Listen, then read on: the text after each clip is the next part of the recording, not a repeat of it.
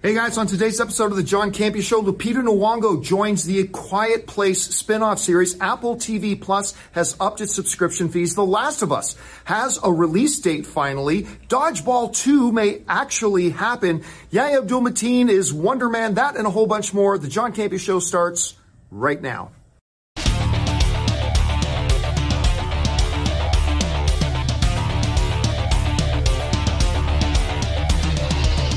Well, greetings and salutations, everybody. Welcome to the best damn movie related show on the planet Earth, the John Campea Show, coming from right here on my YouTube channel, brought to you in part by our friends at Mint Mobile. I am, of course, John Campea, and it is an awesome honor and privilege, as it is every day, to have you, our international friends, gather around as we talk about our favorite things in the world movies, movie news, TV, streaming, all sorts of good stuff. Everybody's in the house here today. Sitting right beside me, Mr. Robert Meyer Burnett. Back there, we got Taylor. Beside him, running the shows, of course, producer Jonathan Boyko. And Alumawana is back with us here again today. And we got a whole bunch of stuff to talk about. Going to let you guys know how today's show is going to go. We're going to break it into two parts. In the first half of the show, we're going to talk about some predetermined topics. Then in the second half of the show, we're going to take your live comments and questions. To get a live comment or question on the show, two things. Number one, you got to be watching live. Number two, when we get to the end of the main topics, we'll announce that we're opening up the super chats. And when we do, you have just a couple of minutes to fire in a few thoughts, theories, opinions, or questions. And Rob and I will address those in the second half of the show. Also, a little bit of housekeeping. Want to remind you if you guys need your daily fix of the John Campea Show, but you can't be in front of a YouTube video, there is, of course, the John Campea Show podcast. It's available on your favorite podcasting app of choice. Go and subscribe to it today so it'll be there when you need it. Also, we have a secondary podcast feed called After Show, where we do things like Andor, House of the Dragon, some upcoming shows as well. Make sure you guys go and check that out as well. All right, guys. We've got things to talk about here today, so let's get into it with one of the off the tops, and that is this. You know, one of my favorite movies of the last few years, I actually thought it should have absolutely been nominated for Best Picture, and I thought it maybe should have even won Best Picture, was A Quiet Place. What John Krasinski did with A Quiet Place is absolutely unbelievable. Uh, so much of that movie without dialogue, it's all tension, it's all scenario, it's all circumstance. It's just brilliant, wonderful story making. I love it. I like the second one nearly as much as the first. I really, really love the second one. And we've known for a little while now that a brand new Quiet Place spinoff is coming that's going to focus on the same events, but on different people in those events. And now we've got a little bit more information. As Variety is reporting that maybe my favorite actress in the world right now, Lupita Nyong'o, has just signed up, or at least in the final stages of signing up, to star in the Quiet Place spinoff called Day One. Now, this comes to us, of course, from Variety, who writes A Quiet Place universe is adding another A list name to its world, Lupita Nyong'o. The Oscar winning actor from 12 Years a Slave, Black Panther, and Us is in final negotiations to star in the spinoff A Quiet Place Day One, which is the next installment of the Paramount horror franchise. Pig director Michael I always mispronounce it, Sarnoski, uh, will hem the film set for release on March 8th of 2024. Story details are being kept under wraps, but it has come from an original idea by John Krasinski. So John Krasinski came up with the story for this one. He won't be directing it. But look, again, I love this franchise. Uh, just the performances in it are all top notch. The idea of you know, they do what a lot of Korean horror all does a lot better than what a lot of North American horror does. They always understood uh, for about 20 years now. Horror film directors in, in uh, Korea and, and, and other Asian markets seem to understand that what you don't see is often scarier than what you do see. And with A Quiet Place, why we definitely have scenes with the monsters and the aliens and all that kind of stuff, it's when you don't see them that is actually the most terrifying. And I think the most terrifying scene in any horror movie I've seen in the last 20 years doesn't even involve the monster. It's freaking Emily Blunt walking down some stairs when you know there's a nail sticking out of one of them. I don't know why, but that freaks me out more than one of these monsters tearing with these guys apart. Anyway, let's get to the real story. Lupita Nyong'o. This woman is a force of nature when it comes to acting. I didn't even think Us was all that great, but every moment she's on screen, it's you can't take your eyes off it. She delivers a performance that is always top notch. Of course, I love her in Wakanda Forever. She's an Academy Award winner. There will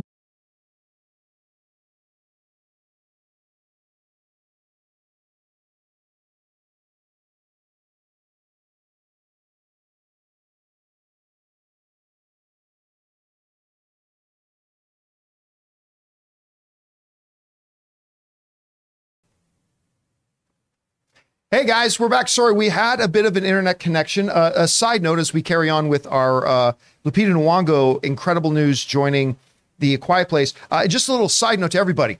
Never, ever, ever use Spectrum Internet as your internet service provider. If you have any other option available to you, get rid of Spectrum. Never use them. They're absolute, complete garbage. And if it wasn't for the fact that where we are, the neighborhood we're in, they're the only internet service provider we could use, I would drop them like a bad habit. And I'm actually looking into any possible other options we have. Spectrum Internet sucks. Get rid of them. Never use them. They're awful.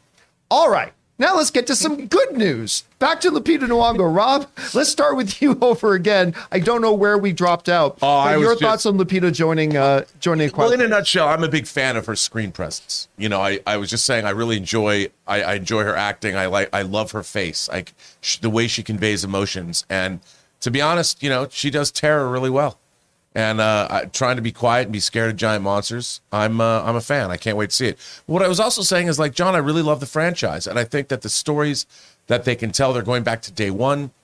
I think this franchise has a lot of, you know, normally franchises get played out quickly, but their scenario, you could play this out like on many different levels. And I'm really, it's kind of like The Purge. Kinda- hmm, I'm a fan of The Purge, you know, and, and they keep making these movies and I'll watch them. Like I thought The Last Purge was really good. The way it addressed immigration and things through the horror lens. I think A Quiet Place has a lot, a lot of juice left in that tank. Here's the question though: when you look see at something like Walking Dead, Right. which has tried the let's tell multiple shows and multiple stories surrounding the same basic thing. They've had some failures and some successes Yeah. with that. What lessons do you think that A Quiet Place can take from something like Walking Dead when it comes to trying to expand out this particular scenario and universe? I think showing different areas of our civilization. Like like I would love to see an entire like with Walking Dead, I'd love to see the White House at the highest echelons. How did they deal with the outbreak of the zombies? Like what did what did what did Congress do? You know, or what did the military do? Or what happens like an elementary school? What happens if the, elementary schools? How do teachers keep elementary school kids away from this horrible? I mean, there's so many different ways. The Walking Dead kind of became a little repetitive, especially the main show. It was like, okay, there's a group of human douchebags, and there's our good characters, and they have to fight, or they have to figure out a way. And, and it just got, and that was part of the comic as well. But there's so many more interesting things to deal with. I would just like to see more aspects of examine how does how does various levels of our culture fight against upheaval. Guys, question is for you. What do you think about this? Lupita Nyong'o, I think one of the best actresses in the world right now, is going to lead the A Quiet Place spin-off movie day one. Do you like the casting? Do you not? Maybe you've never seen the franchise before. Maybe you love it. Whatever your thoughts are, jump down to the comment section below and leave those thoughts there. All right. With that down, Lou, what do we got up next? Next up is our Mint Mobile hotline question of the day. To hear your voice on the show and have your question answered, go ahead and leave a message at 951 268 4259. Today's Mint Mobile hotline question of the day comes to us from Marty, who's asking about the future of Warner Brothers. Hey John, it's Marty from Orange County. If Black Adam flops, does Warner Brothers pump the brakes on all future DC movie projects? I know everyone is excited that Henry Cavill is finally back as Superman and potentially getting a Man of Steel 2 sequel, but if Black Adam fails, I don't see Warner Brothers rushing to make any of these projects. Am I overthinking this? Thanks. All right, thanks a lot for sending that in. You know, we were talking yesterday about look, Black Adam, uh, which is a movie. By the way, I had a lot of fun watching. I've already gone to see it a couple times. I'm probably going to go see it at least one more time in theaters. A lot of fun that movie, but despite the fact that it's been number one at the box office the last two weekends, and despite the fact that it is the biggest opening weekend for a Dwayne Johnson led movie of Dwayne Johnson's career, including Hobbs and Shaw, that's all good. However, unfortunately, after two weeks, which is when a movie makes most of its money, is in the first couple of weeks, the movie's only made $250 million. Only 200. A lot of movies would kill to make $250 million. But for a project like this, it's only made about 250 million. With a $200 million budget and roughly $100 million in marketing, That means this movie needs to make around the $450 million mark to be to just break even, to become profitable. And right now, between the first two weekends are already now in its rearview mirror, which means it's going to drop. We had almost 60% drop, a 57, 58% drop from week one to week two. We're going to see a similar drop from week two to week three. And then we got Black Panther Wakanda Forever coming on November 11th, which, by the way, that's just 10 days from now. The prospects of Black Adam becoming profitable seem to rest with China. If it indeed, it, says it's going to be getting a Chinese release. Shazam made $43 million in China, but China's also in the midst of a lot of COVID lockdowns right now. So whether or not Black Adam is going to end up being profitable or not is still a question that's very much in the air. So the question of, well, what happens to Warner Brothers' plans for DC if Black Adam fails to make money? What if it what if it's a money loser? Our viewer calls in and asks, "Will Warner Brothers slam the brakes on any future DC movie uh, stuff?" It's a fair question to ask. However, I would want to point out a couple of things. Maybe the old Warner Brothers, under the old ownership, may be knee jerk reactionists like that. Actually, the old Warner Brothers regime was known for being knee jerk reactionish to anything that came to DC. Something happened in DC, like something failed in DC. Oh no, let's rethink everything. Ah! One little thing works and goes, let's remap everything to work around this one thing that worked. I mean, that's that's how they ran things, and that's why they nearly ran it into the ground. But however, this there's a new ownership at Warner Brothers now, right? And this new ownership had nothing to do with the production of this movie. The only thing they had to do with this movie was they gave the green light to put Henry Cavill in as a post-credit scene, which the previous ownership said no to, which I still can't understand why they said no before. So this isn't really their movie.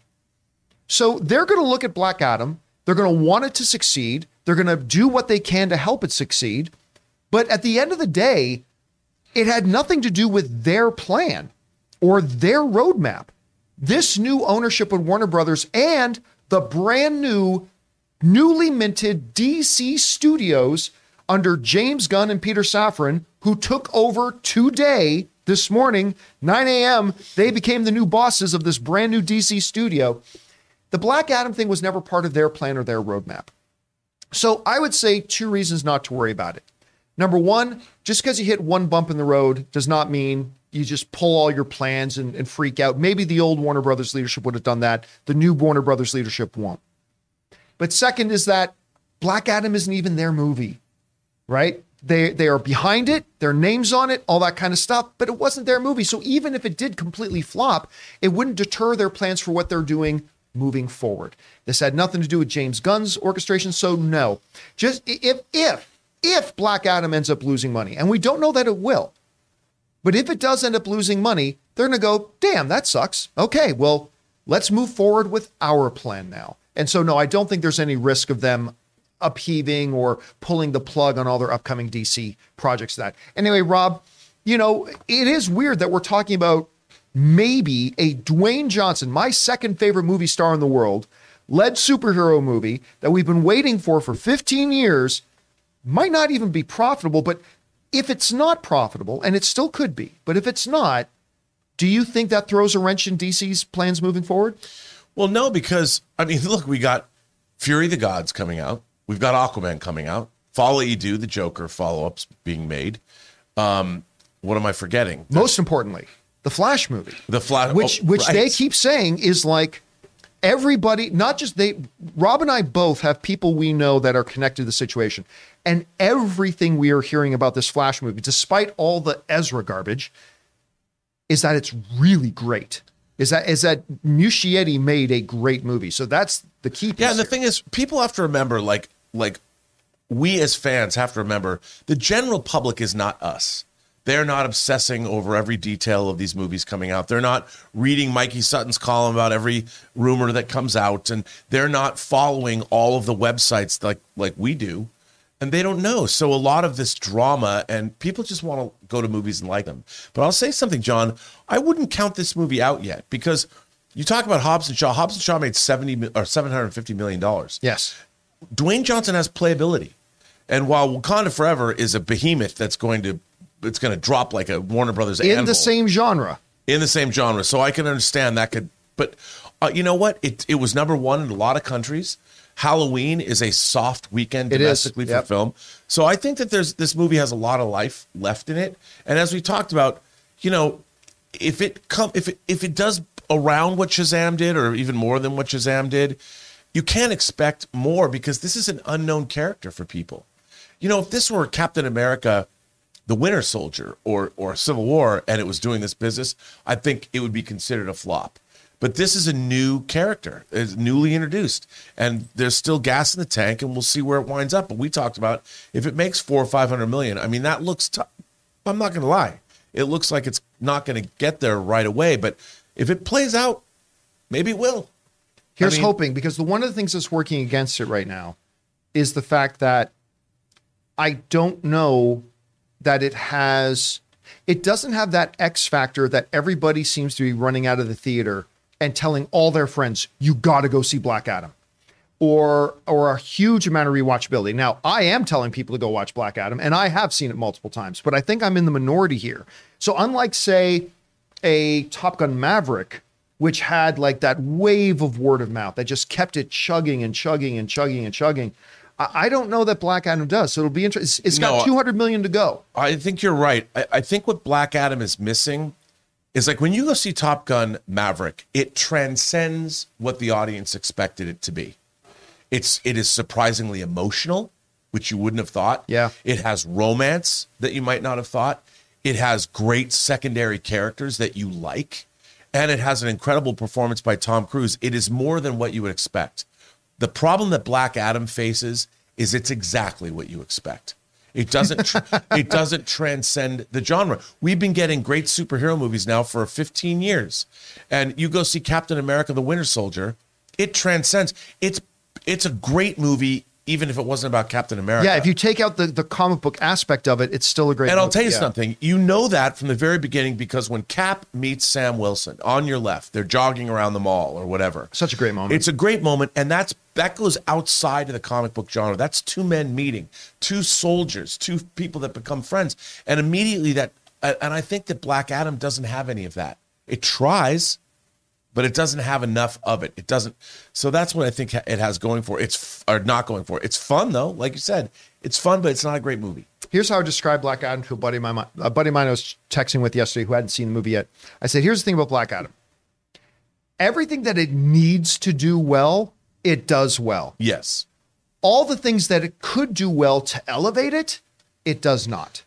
So, like some terrible dialogue, like a nonsensical kind of story, all the, like all the stuff that could that would make it a great movie, other than being a Black Adam movie, it just doesn't have.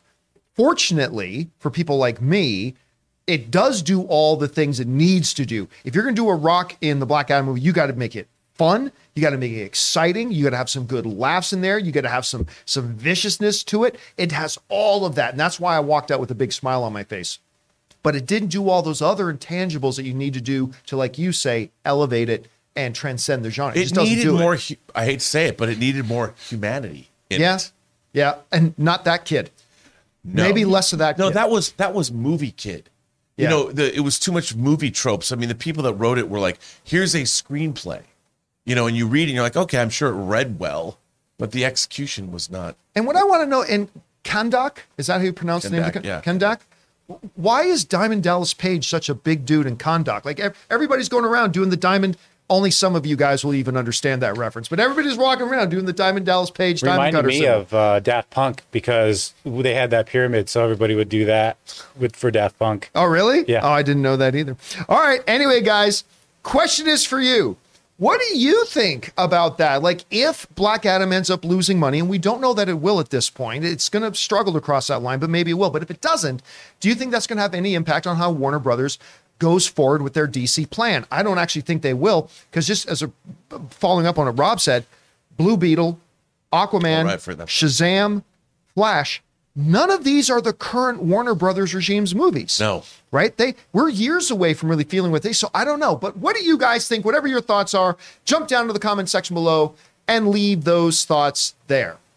Okay, guys, with that down, we're going to move into our main topics here. But before we do, we're going to take just a quick second and thank one of the sponsors of today's show, one of our original sponsors here on the John Campea Show. Thank you so much to stamps.com. We want to thank a sponsor of today's episode, Stamps.com. Guys, it happens every holiday season. No matter how prepared we think we are for the season, it always turns out we're nowhere near as prepared as we thought we were, especially with our shipping. And right about now, seasonal excitement, or dread as the case may be, is really starting to settle in, especially for small businesses. Slaying through traffic to the post office, inboxes more like a blizzard than a winter wonderland, rushing to send cards and gifts to your loyal clients. The good news is it's not too late to get your holiday mailing and shipping under control with stamps.com. Sign up now and you'll be printing your own postage in minutes. Because stamps.com is your one stop shop for all of your shipping and mailing needs. Get access to the United States Postal Service and UPS services that you need to run your business right from your computer. Up to 86% off. So this holiday season, trade late nights for silent nights and get started with stamps.com today. Sign up with promo code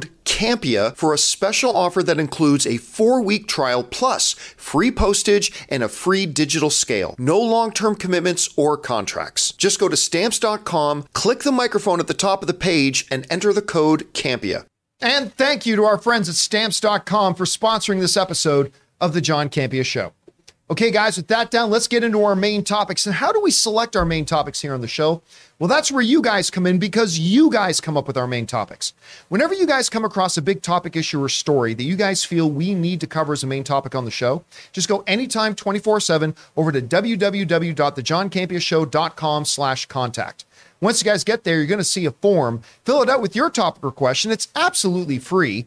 Hit submit, and then maybe, just maybe, you might see your submission featured as a main topic here on the John Campea Show. With that down, Alou, what is our first main topic today? Main topic number one comes to us from Drew Cobrix, who says, How's it going, crew? It looks like we'll be getting The Last of Us really soon, as the sneak preview on HBO Max is showing that it will premiere on January 15th. Love the two games, and I'm very interested in seeing both portrayals of Joel and Ellie. Love to hear your thoughts. Thanks, and hope y'all have a great day. All right, Drew. Thanks a lot for writing that in. And yeah, listen, there's there's not I'm not gonna say it's the number one most anticipated show I have in the world, but it ranks up there. Last of Us. You know, we we talked a lot that the common refrain amongst video game fans is is video games tells good stories of movies. No, they don't. But a couple of them do. Last of Us is absolutely one of those. Actually, to me, nothing has ever come close in terms of narrative storytelling in video games. Uh, uh, God of War is great. Red Dead Redemption storytelling is great. Actually, the Uncharted st- storytelling stuff is really great, but none of it to me comes close to Last of Us, both one and two. Uh, that is like elite level storytelling, regardless of which medium or which genre you're talking about. It's just elite level storytelling. It's incredible. And they gave us, they've started giving us our first little glimpses, our first teasers. It looks great. I mean, the teasers and trailers haven't really given much away yet, but certainly it looks really good. You've got Pedro Pascal in the lead, which is fantastic. I love him. And now, in a new little promo spot, a social media promo spot, it actually gives the little details down on the bottom of this little promo spot starting January 15th. January 15th. So we have got it. We've got our date. We're about two and a half months away from Last of Us debuting on HBO. Now, if this holds up and true, HBO's not commented on that little social media leak they put out, but uh, if this does hold up, we are two and a half months away from Last of Us coming out. And Rob, again, I'm not going to sit here and say like it's my number one most anticipated show, but it's got to be right up there. Interesting note as well. We also just found out that the incredible Mayor of Kingstown on Paramount Plus, starring Jeremy Renner, it's getting its season two dropping on the same day. So that's a good day of TV watching for Johnny because I I love Mayor of Kingstown. That show is fantastic. If you Yeah, haven't it checked is. it out yet, you must check it out. Jeremy Renner is next level and it's great. But as much as I love that show, when I open up my Chromecast TV and I'm looking at HBO Max app and the Paramount Plus app, I'm clicking over to the HBO one first. I'm, I'm watching Last of Us. Rob, you hear about this release date. Where's your anticipation level like for this? And is this coming out a little bit sooner than maybe we expected? Well, first of all, my, my anticipation uh, for this is through the roof. I mean, I love these kinds of shows. I love these uh, post-apocalyptic. Show me anything with a virus, whether it's a zombie virus, whether it's a super flu like in the stand. Don't care. Love this genre. This was a great. This video game was incredible. The story was incredible, and I think the biggest thing that makes me excited about this show is the creative behind it. You've got Craig Mazin behind it, who Craig Mazin did Chernobyl, and you know he's known for doing a lot of parody stuff. He did The Hangover, the Hangover two and three. But I really think that Chernobyl showed what he's really capable of doing. Which is one of the best quote unquote limited series I've ever seen. And that just thing is incredible. absolutely, and just nightmarish too. I mean, I, there were times when I'm just like, uh, and and, and I think he's going to bring talk about getting material elevated. Plus, he was working directly with the creator of the actual yeah. original game, Who co-wrote the script on this? co-wrote the script. So the two of them, I, I mean, I can't imagine a better collaboration of of a creator that's created, worked in the business for 25 plus years, and you get the creator of the original property collaborating. I mean, just look at the trailer, dude. Come on. What we've seen from this show looks so good. It looks like they took it seriously and and and the production values are incredible. And I really appreciate they thought out of the box. You know, who would have thought Little Mormont would come on and kick some more Little ass? Lady Mormont. I mean, she would not have been the first person that I would have thought of to take this role. No, me either. But you know why? I'm sure that she was the best actress, and that's why it's cool. And I can't wait to see this. And Pedro Pascal, you know what?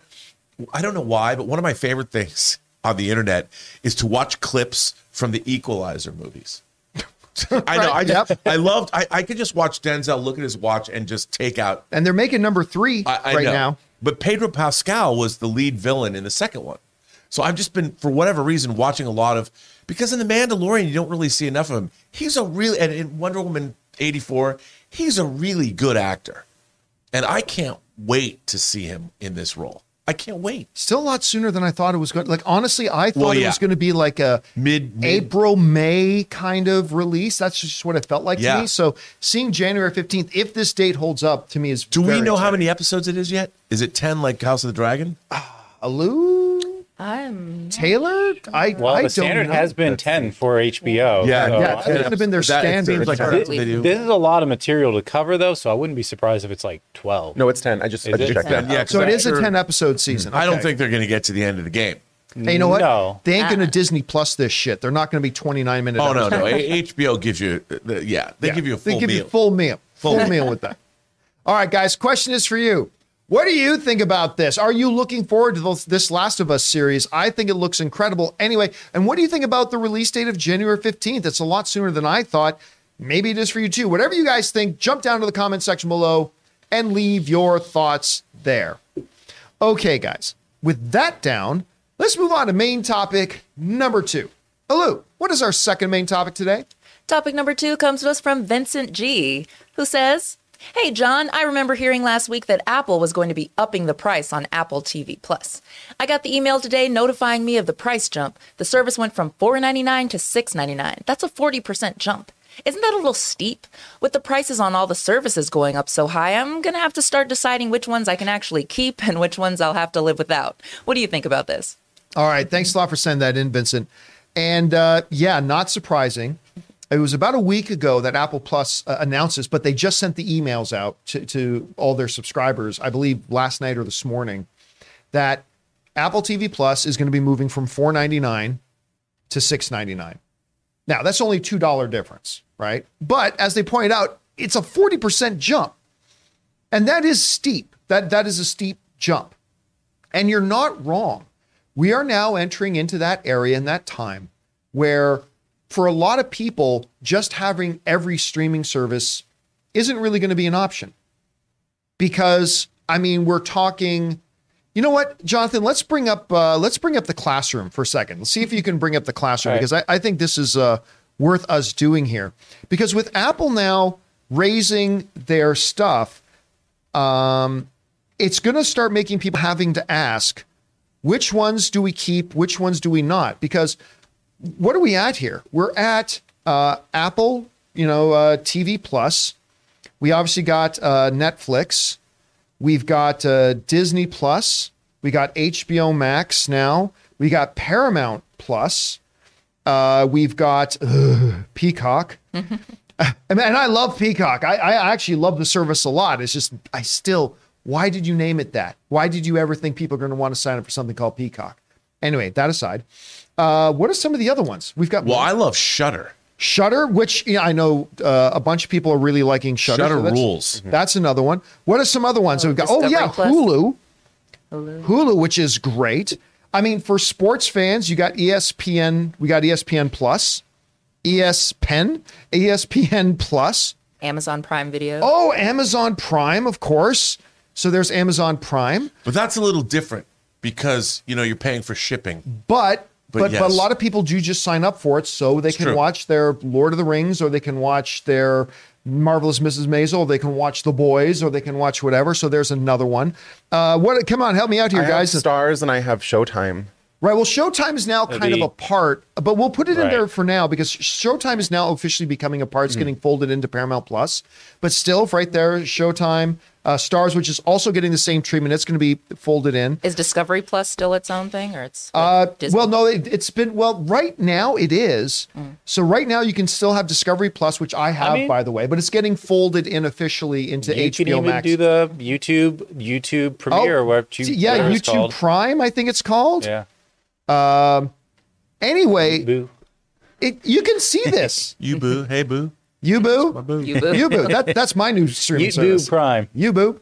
Um, but like right here, we've got 1, 2, 3, 4, 5, 6, 7, 8, 9, 10, 11, 12, 13, 14, 15, 16.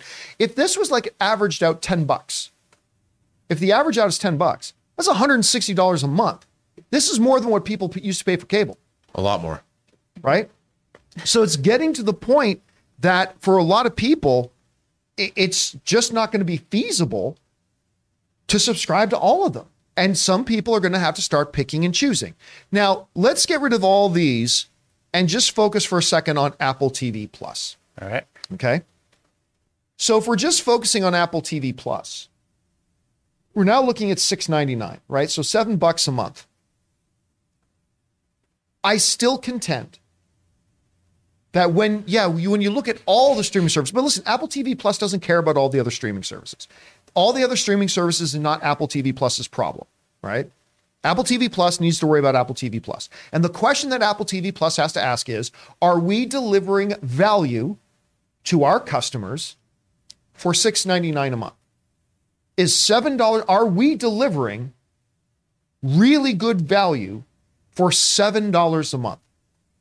And I would say, absolutely they are.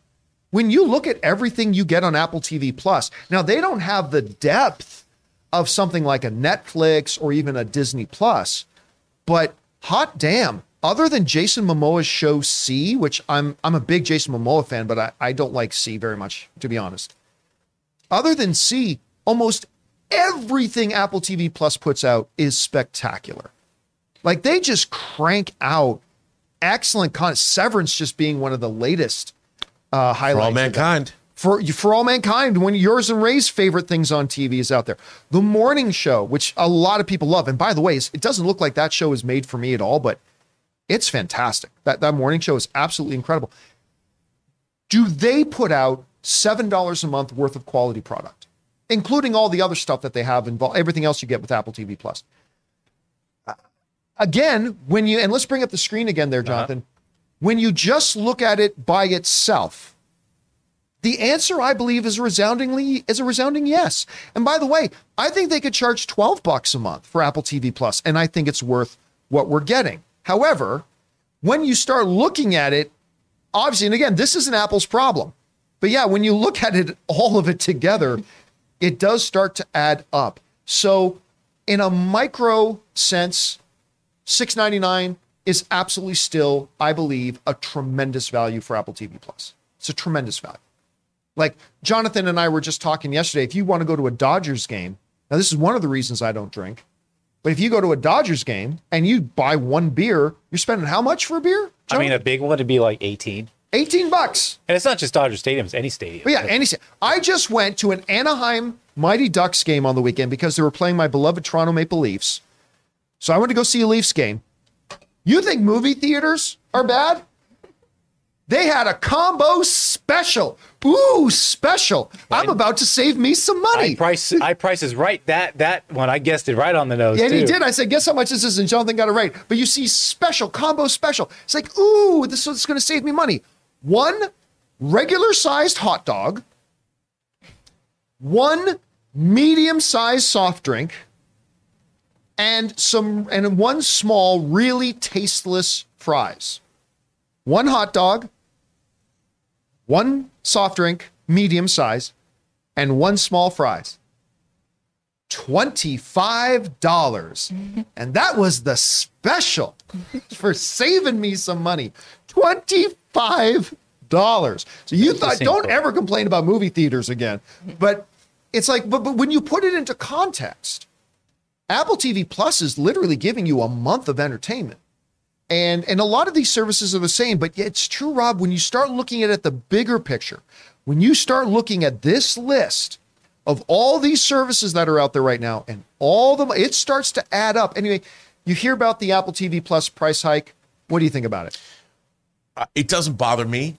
I mean, like you said, it's it might be a forty percent increase, but like I I I prioritize like obviously media, movies, TV is important in my life, not just because we talk about it, just because I've been interested in it my whole life. And like, dude, I'll pay for Apple, and then I've bought pre-ordered the UK Blu-rays for all mankind. So I'm buying the show that I'm already subscribing to. And that's true of a lot of things. And how insane is that? Like, it, it, why do I have all the Marvel movies on 4K disc when I have Disney Plus and can watch all the Marvel movies streaming whenever I want? Well, discs are better. But, you know, I, I think that it really comes down to you have to prioritize. And I think what's going to happen, John, is people are going to subscribe based on shows. Yes. Like when House of the Dragon comes back, and and I think that that's got to be considered the new normal.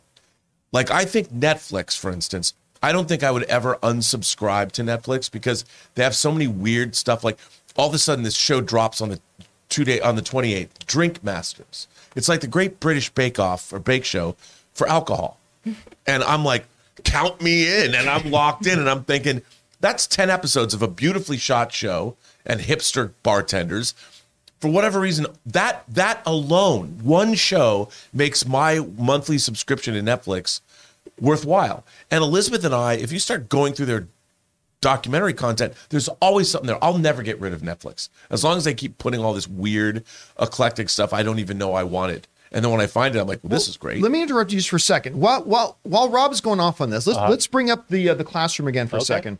Maybe with Rob in the pit. So we're gonna we're absolutely gonna be keeping.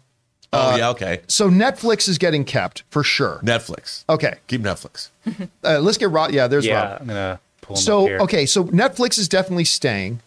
Let me let's go through here.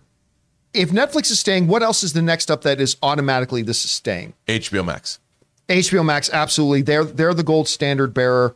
Uh, all the stuff that they've got. So HBO Max is staying as well. What's next? Netflix stays because I have I'm I pay for Prime anyway because I use Amazon all the time. So I'm not going to ever get rid of Amazon Prime. So Amazon Prime, absolutely. I mean, plus they've got Invincible, they've got The Boys, they've got Arcane, they've got Rings of Power, they've got a, a bunch of other things coming up in the new year as well. So Amazon Prime, and this is going to seem strange for me personally, but Shudder stays because I love horror, and they're always doing interesting stuff. They're a great channel. They're really well curated, so I would keep that. But all this other stuff, John, all of it. you didn't It- mention Disney Plus. Oh, and di- di- well, the thing about Disney Plus is, I mean, while they the, the I mean, I guess I'll keep Disney Plus because they've got me with the rotating shows between a Star Wars show and a Marvel show. Well, here's the thing to me, it's not even the rotating shows. To me, the thing about Disney Plus is it's got all of Marvel and all of Star Wars. It's Yeah. the, it's actually the catalog and all the classic Disney stuff. I mean, even And if it wasn't Fox. for all the new shows for me, Disney's got to be up there. Like, where else am I going to watch Moana other than on the John Campea show? where else am I going to watch I, Moana? I would say this: I own a lot of the Disney movies. I have a lot of Disney's catalog, So how are you gonna or, or including Marvel and, and Star Wars and all their he animated. keeps the classics. boxes right beside the rotary phone. yeah, but how are you gonna own uh, Tales of the Jedi? Well, there are places you can get it packaged. All right, all right. but then there's places you get all this. But no, the, the, uh, Disney Plus I might keep. But the rest, and Apple TV, while I like Apple TV is a service that when a severance shows up, you watch it and you can let it go if you want to. But it's Right. cheap, so you keep it. Who cares? Churnable. It's It's churnable. Everything else to me is churnable. Not Let me- Let me, ask Chernobyl. you, not Chernobyl. Alu, let me ask you, if you could only keep three Ooh, three. of the ones on this list, which ones are you keeping? Okay, Disney Plus for sure. Yeah. Oh man, I keep trying to quit Netflix. When they did that price hike, the past one they just did, I I deleted them, and then they came out with season four of Stranger Things, and I was like, God damn it, Netflix, you got me again. So Yep. Netflix, Disney Plus, man. Oh, Only one more. Ah. yeah, I'm gonna have to say HBO Max just for their cinematic selection. Yeah, HBO Max, I think, is probably Alone, number yeah. one on my list and stuff like that. Anyway, guys, question is for you. What do you think about uh, Apple TV upping the price from $4.99, which let's let's call it what it is. That was ridiculous. That was so ridiculously low. That was just like, hey guys, come and get a taste for free. That's like your crack dealer on the corner say, come get your first taste for free. At $6.99, I think it's still worth it. What do you guys think? If you could only keep a couple of them, which ones would it be? Whatever your thoughts are, jump down to the comment section below and leave those thoughts there. All right, guys. With that down, we're going to take another second here and thank another sponsor of today's show, the folks at Wondery and their official Rings of Power podcast. Guys, we want to thank one of the sponsors of this episode, Wondery, and their official Lord of the Rings Rings of Power podcast. Your host, Felicia Day, and several special guests provide an inside look at the groundbreaking series and what it took to bring Middle Earth to life. Each of the episodes of the official podcast features exclusive interviews with the series showrunners, J.D. Payne and Patrick McKay, including the very first full breakdown of the incredible season finale. Felicia also goes behind the scenes with the cast and crew to bring you jaw dropping stories and Easter eggs you won't want to miss. So watch The Rings of Power on Prime Video and listen to all eight episodes of the official The Lord of the Rings, The Rings of Power podcast for free on Amazon Music. Download the Amazon Music app now. And thank you to Wondery for being a sponsor of the John Campea Show. Uh, Taylor, of course, was quick to point out in the off camera hours that we forgot a couple of streaming services, OnlyFans and Pornhub, but, you know, add those to your list as you may. All right. With all that down, guys, let's move into main topic number three, shall we? Hello. What is our third main topic today? Main topic number three comes to us from Jesse Roy, who says, I just saw Screen Rant is reporting that in Captain America 4, Sam Wilson will be fighting Thunderbolt Ross. Does this mean that we're going to get Red Hulk? Ooh. I would also like to hear your thoughts and opinions. Keep up the great work and bring on the filthy. All right. Thanks a lot for writing that in, Jesse. Okay. So I saw this this morning going around that reports say that basically another antagonist in Captain America 4, because we know the leader, Tim Blake Nelson, is going to be the leader in uh, re- reprising his role in Captain America 4, what's called New World, Order. And we knew that Harrison Ford was going to be in it, but there's this report going around saying that they are going to battle each other. That that we're going to see Cap and Thunderbolt Ross battle. I'm like, all right. And I saw a couple of headlines going around. I'm like, really? Well, that's interesting. Maybe that does mean Red Hulk. I haven't thought they were going to bring Red Hulk into it, but maybe that does mean Red Hulk because, like, bring up the uh, the uh, website here. But like when you go over to Screen Rant and it says Captain America 4 sees Sam Wilson battle Thunderbolt Ross. It's like, oh my gosh, what's going on here? Well, well, that's not exactly what the producer of Captain America 4 said. Now, they are getting this headline from a quote from uh, Nate Moore, who is the producer of Captain America 4. This is actually what Nate Moore said, okay? He said the following Well, look, Sam Wilson's Captain America, he is going to bring his own team into play. It's no secret that Samuel Stearns is making his return to the Mar- that's the leader to the Marvel Cinematic Universe, which is fantastic because Tim Blake Nelson's the best. Harrison Ford is taking on the role of General Thaddeus Thunderbolt Ross, and to see Sam Wilson and Thunderbolt Ross, which, if you remember, actually threw Sam into prison at the end of Civil War because he violated the Sokovia Accords, there's going to be some natural sparks there, which I think are going to really be fun. The term he used is there's going to be some natural sparks. There is nothing in what the producer of Captain America 4 said that remotely suggests that Cap and Red Hulk Thunderbolt Ross are going to battle and fight each other, or that Ross is going to be another antagonist in all this. Now, look, does this disqualify the idea that we could possibly see Sam Wilson, Captain America, fighting Thunderbolt Ross? It doesn't take away that possibility, but there is absolutely nothing in what Nate Moore said that backs up the headlines we see going around on some outlets today saying it's going to be Captain America versus Thunderbolt Ross. Captain America battles Thunderbolt Ross. He said there's going to be some sparks because, because Thunderbolt threw Sam in prison. Listen, he threw him in prison because, like the quote said, of the Sokovia Accords. One of the things we know because of the She Hulk show, and, and well, we knew beforehand anyway, but the Sokovia Accords have been repealed. It's like the world in the MCU realized, oh yeah, the snap probably wouldn't have happened if we if we had all just realized the cap was right the whole time. Anyway, the Sokovia Accords caused us misery. They got rid of the Sokovia Accords. My belief, and I am not backing this up with any insider knowledge, this is just me as another fan speculating. I think you are going to see Thunderbolt Ross and Sam Wilson as uneasy allies in in uh, Captain America 4. As he turns into the Red Hulk. As he turns into the Red Hulk. but no, I, I really think you are going to see because at the end of the day, while he's a dick, Thunderbolt Ross is definitively a good guy. Thunderbolt Ross wants what is best for his country and, and the world. He is definitively a good guy, a dick, but a good guy. So I think you're going to see that they are going to be strenuous allies. They're going to they're they're going to have some sparks, all that kind of stuff. Rob, one other thought too about Red Hulk. At the end of She-Hulk, when Scar shows up, you know, Bruce shows up. Hey, I want to introduce you to my son. One of the things that I mentioned is that one of the things that really concerns me in the MCU right now is the commodification of Hulk. Hulk's now just a commodity, right? Hulk used to be the nuclear option of the MCU. He was the ultimate threat.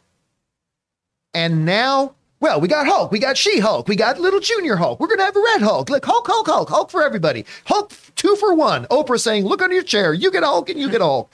Everybody's got a Hulk. It's the commodification of the Hulk and that worries me a little bit. But but that aside, that aside, um, I don't think we're going to see Thunderbolt Ross and Sam on opposite sides here. I actually think they're going to be working together and not like it. But I could be completely wrong about that. Rob, you hear the quote in the comment.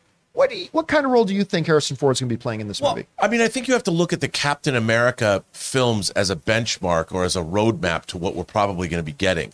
And then also you get to look at the Captain America, the, the Falcon and Winter Soldier series. These are very grounded shows and they deal with politics, they deal with freedom, they deal with responsibility. And in my mind, they're some of my favorite movies in the MCU because of that, because they deal with real world issues. One of the things I really liked about Falcon and Winter Soldier was Sam Wilson taking on the mantle of Captain America and what that means.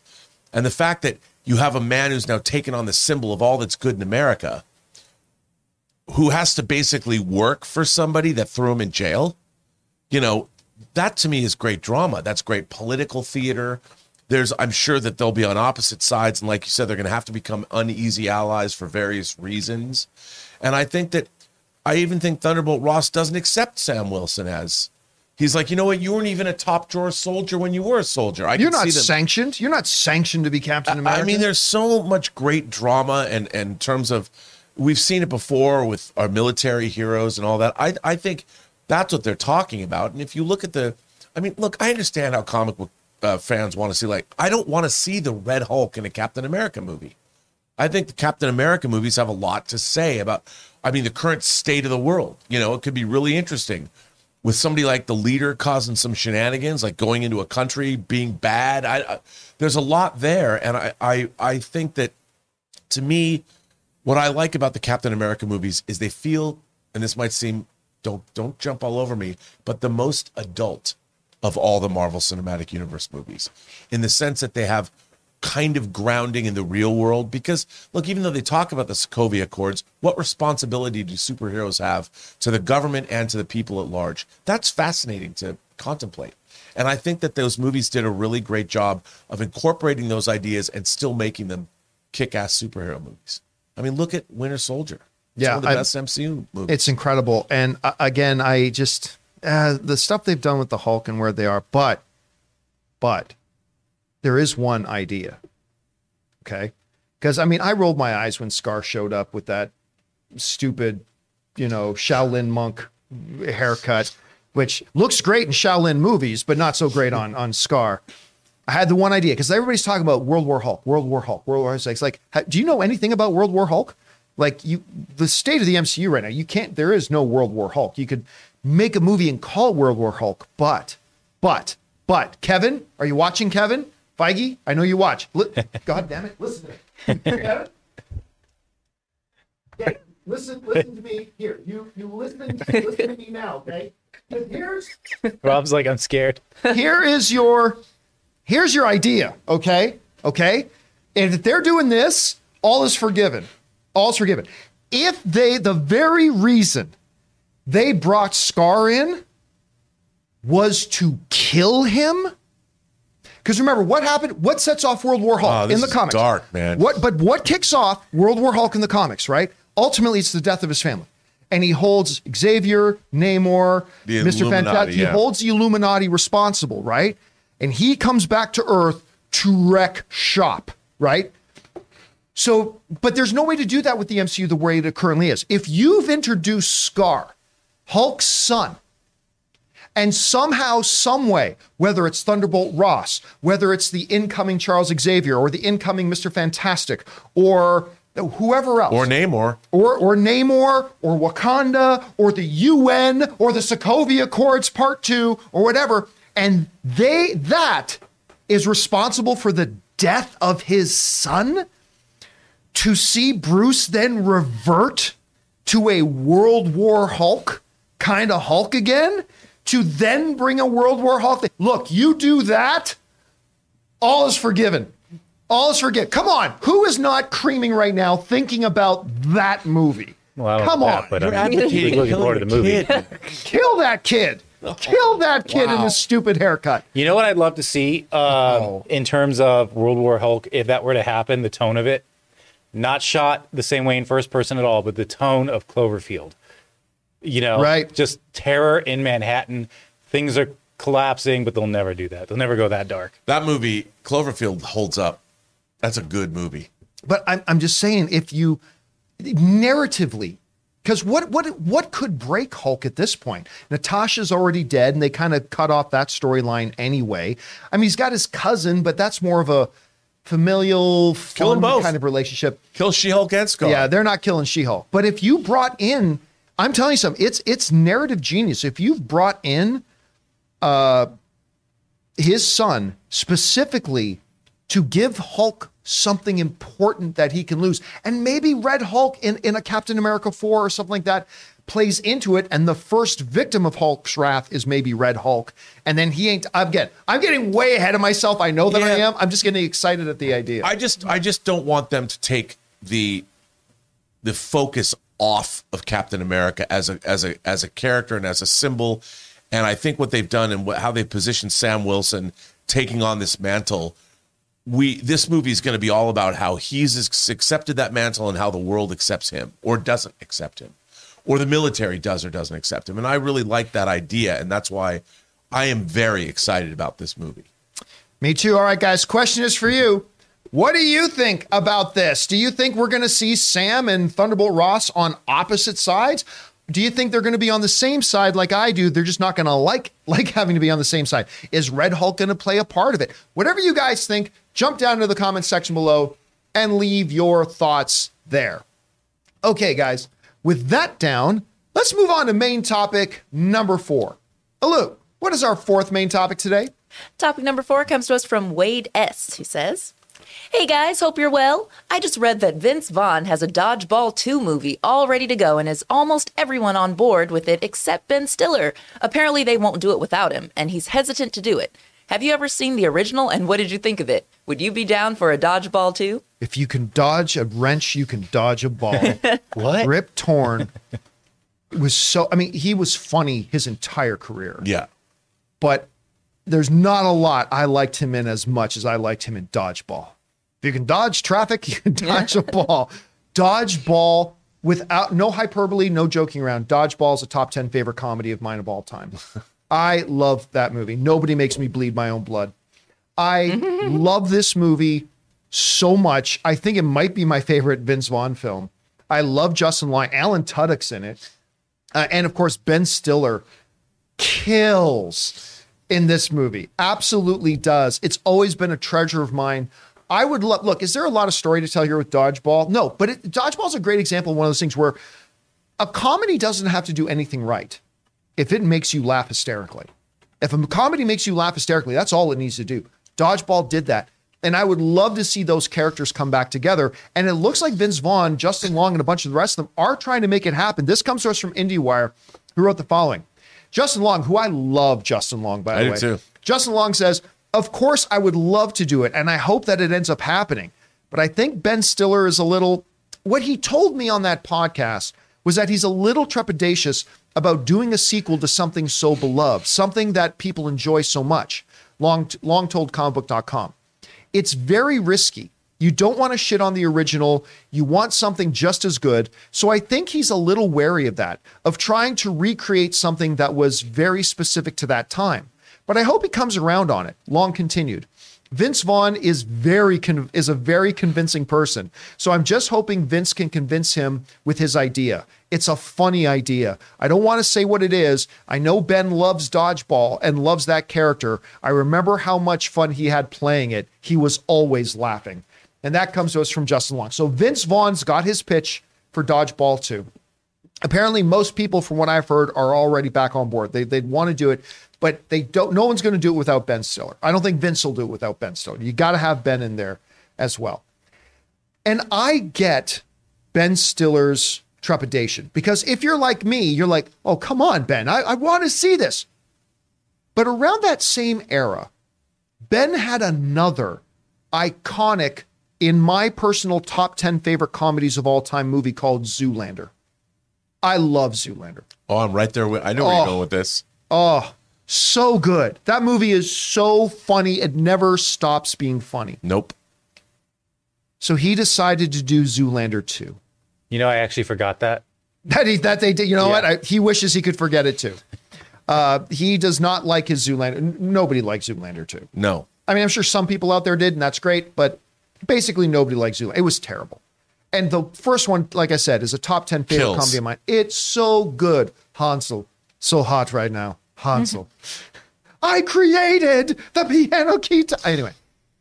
Uh, and oh my God, how good was was uh, Will in that? Oh, Uh, it's Mugatu, which is a Star Trek reference. one of the great, great, great comedic villainous characters ever. What is this? A Center for Ants? I could quote that movie all day.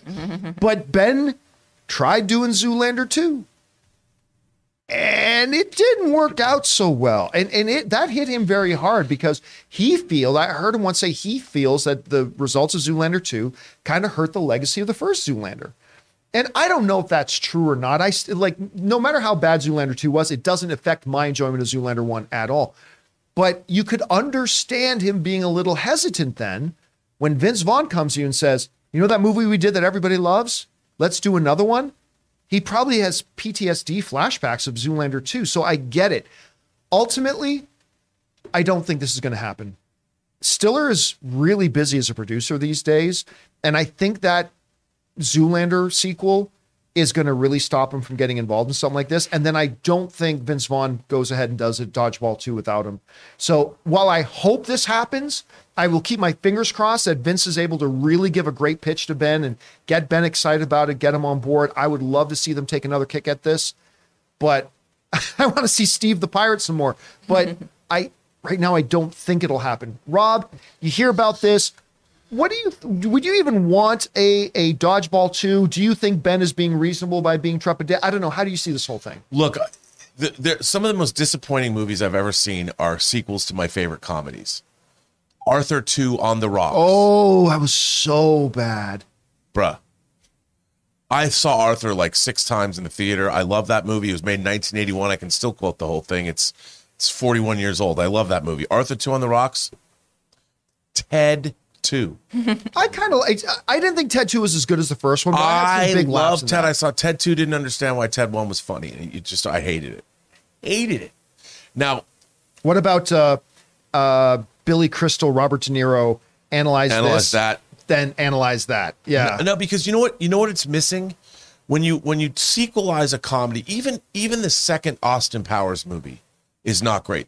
Goldmember's better, but still not. You miss the novelty of of discovering that quality of the of the like the dodgeball with all the characters. I mean, maybe Anchorman two worked out. It wasn't. There's some that have been okay.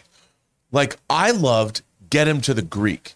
I love forgetting. yeah. I didn't Marshall. like that one. See, I love Get Him because it was different, but Yeah. I because the music industry dude, I and Sean Combs deserved a fucking best supporting actor for that. petting award. the, the carpet wall. He is so, Sean Combs is no talking about. I, I love I loved him in that movie. I wish people would put him in more comedic roles because he's really funny.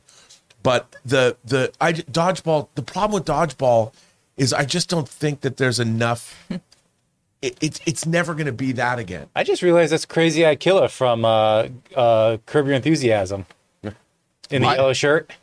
I don't know if you if you watch. Curb I Your don't. I don't watch it enough. It is. But look at look at the lineup there, though. You got Stephen Root, you got Rip Torn, Vince Vaughn, Alan Tudyk, Justin Long, uh, oh oh oh, kid from Grandma's Boy, uh, and, Right. and Matrix or not Oh. Matrix, uh, Avatar in the white T-shirt. Oh, yeah, yeah, yeah, Uh, I, yeah, I, yeah, I yeah, just yeah. sat beside him at a premiere. He was in Grandma's Boy. He plays the boss, like Yeah. or the main Yeah. developer. yeah, the, the Matrix wannabe Yeah. guy. In the, I mean, maybe if this, I, I never want to say never. I never want to say don't make this, but I look at this. When was Dodgeball made? Twenty years ago. oh, it's good. Oh, yeah, look how young Justin Long looks Yeah, in I this mean, picture. kid. Little baby. He's just a little baby. I don't know. I mean, Okay, what about Evan Almighty? Oh, Dodgeball was 2004. But you know, listen, I, I actually Okay, just so jumped in the live chat 20 and I asked people because you bring up a good point. Like, um, uh, I, I did not hate Hangover Two, but it's a massive step down. yeah, right? it's a, it's sequels to comedies are hard. I asked the live chat, what are some of the funniest sequels to comedies? There are a couple really good ones. Twenty Two Jump Street, that's a good one. absolutely hilarious. That's a great I liked it comedy better sequel. than the first. What's that? I like the first, one. I like it better than the But first. you know, Oh, scary. But movie oh, there's a couple more, a couple more. Um, to me, I hated the first Rush Hour. Rush Hour 2, I love. So that's another good one. Some people say Caddyshack 2. I I don't I don't know about that. okay, that. if you say Caddyshack two, your opinion is invalidated. yeah, it's- Caddyshack is better than the Caddyshack two? first. what about you? I bet you're a big Grease two fan too. what uh what, what would you afternoon. consider one of the funnier funnier like comedy sequels? Well, uh, because uh, those are hard. That's a hard. I pill to would say this though: if you bring up something like Rush Hour Two, you know what? One of I think it's not really a comedy because the first one wasn't a comedy at all, but it became a comedy. Lethal Weapon Two is like a comedy. It even starts with the Warner Brothers animated theme, dun dun dun dun dun, dun, dun and then it just cuts into Riggs is going woo. But no, the the the, the um Not Ace Ventura 2, no. no, not Ace Ventura. Beverly Hills Cop because too. because the problem is like with Rush Hour, you can give them a new mission, a new a new thing to do because they're cops. So you can. You, the problem with certain comedies is that you're locked into the premise and you have to figure out a reason why they're going to go play dodgeball again. But does it matter? Does it matter if you make it Not funny? not if it's funny, Right, that's Not- the but the problem, problem is a lot of these comedies. It's really hard to duplicate. Yeah. what made that comedic premise funny in the first place, unless you have a new mission that they could go on. I will say this: it's not great, but like Beverly Hills Two is a pretty good. Beverly com- Hills Cop 2? Yeah, but- Pardon me, Beverly Hills Cop Two. Number one's a one of my favorite movies of the 80s. But number two is respectable because there's a new villain and it, it was b- more of an action comedy like the Rush Hour series or like even Jackie Chan's Super Cop series because you can have a new, the mission can be different and the humor can be. But if you have Dodgeball 2, the premise of Dodgeball, Ron Burgundy, the second Ron Burgundy, um, Didn't live up to the first one. Anch- Anchorman, but it's not horrible. No, no, it's not horrible. Yeah, but it No, wasn't I- I want to go around a, a little bit. I already know what he's going to say because I already put it in Shrek thing. But Taylor, Well- yeah, obviously Shrek 2, right, Shrek Taylor? 2 is a masterpiece, and it was the first fight David and I ever had. Was is Shrek better or is Shrek 2 better? And he was right. Shrek 2 is better. We we went and we watched. I agree. it, Actually, yeah. I think Shrek 2 is is the best of the Shrek movies. But I would say someone just put this in the live chat. Um, the Spy Who Shagged Me is hilarious. I think better than the first. Right? No I way. like this one. Alu, Yeah. what about you? You got what's your favorite comedy sequel? Oh, I don't know if it's my favorite, but consistency wise, someone put in the chat scary movie too. I think that one's up there. I I, I don't know if it's quite better than the first because they're both so damn good, but What about you, Jonathan? You got one that's your favorite? Not really. I hate to be a wet blanket on this. Uh, I will go with 22 Jump Street. I, I, yeah, I mean, I liked it more than the first. So But again, that's more like a mission movie where they can do something Yeah. new. but it was funnier. Like, I, like to me, it The- was the like comedy when I think, of. I think in terms strictly of laughs. Is like, was it funnier than the first Yeah. one? And I, I thought it was actually even Both funnier of than those, the first. mo- I mean, both of those movies, they're, they're, but they're an exception.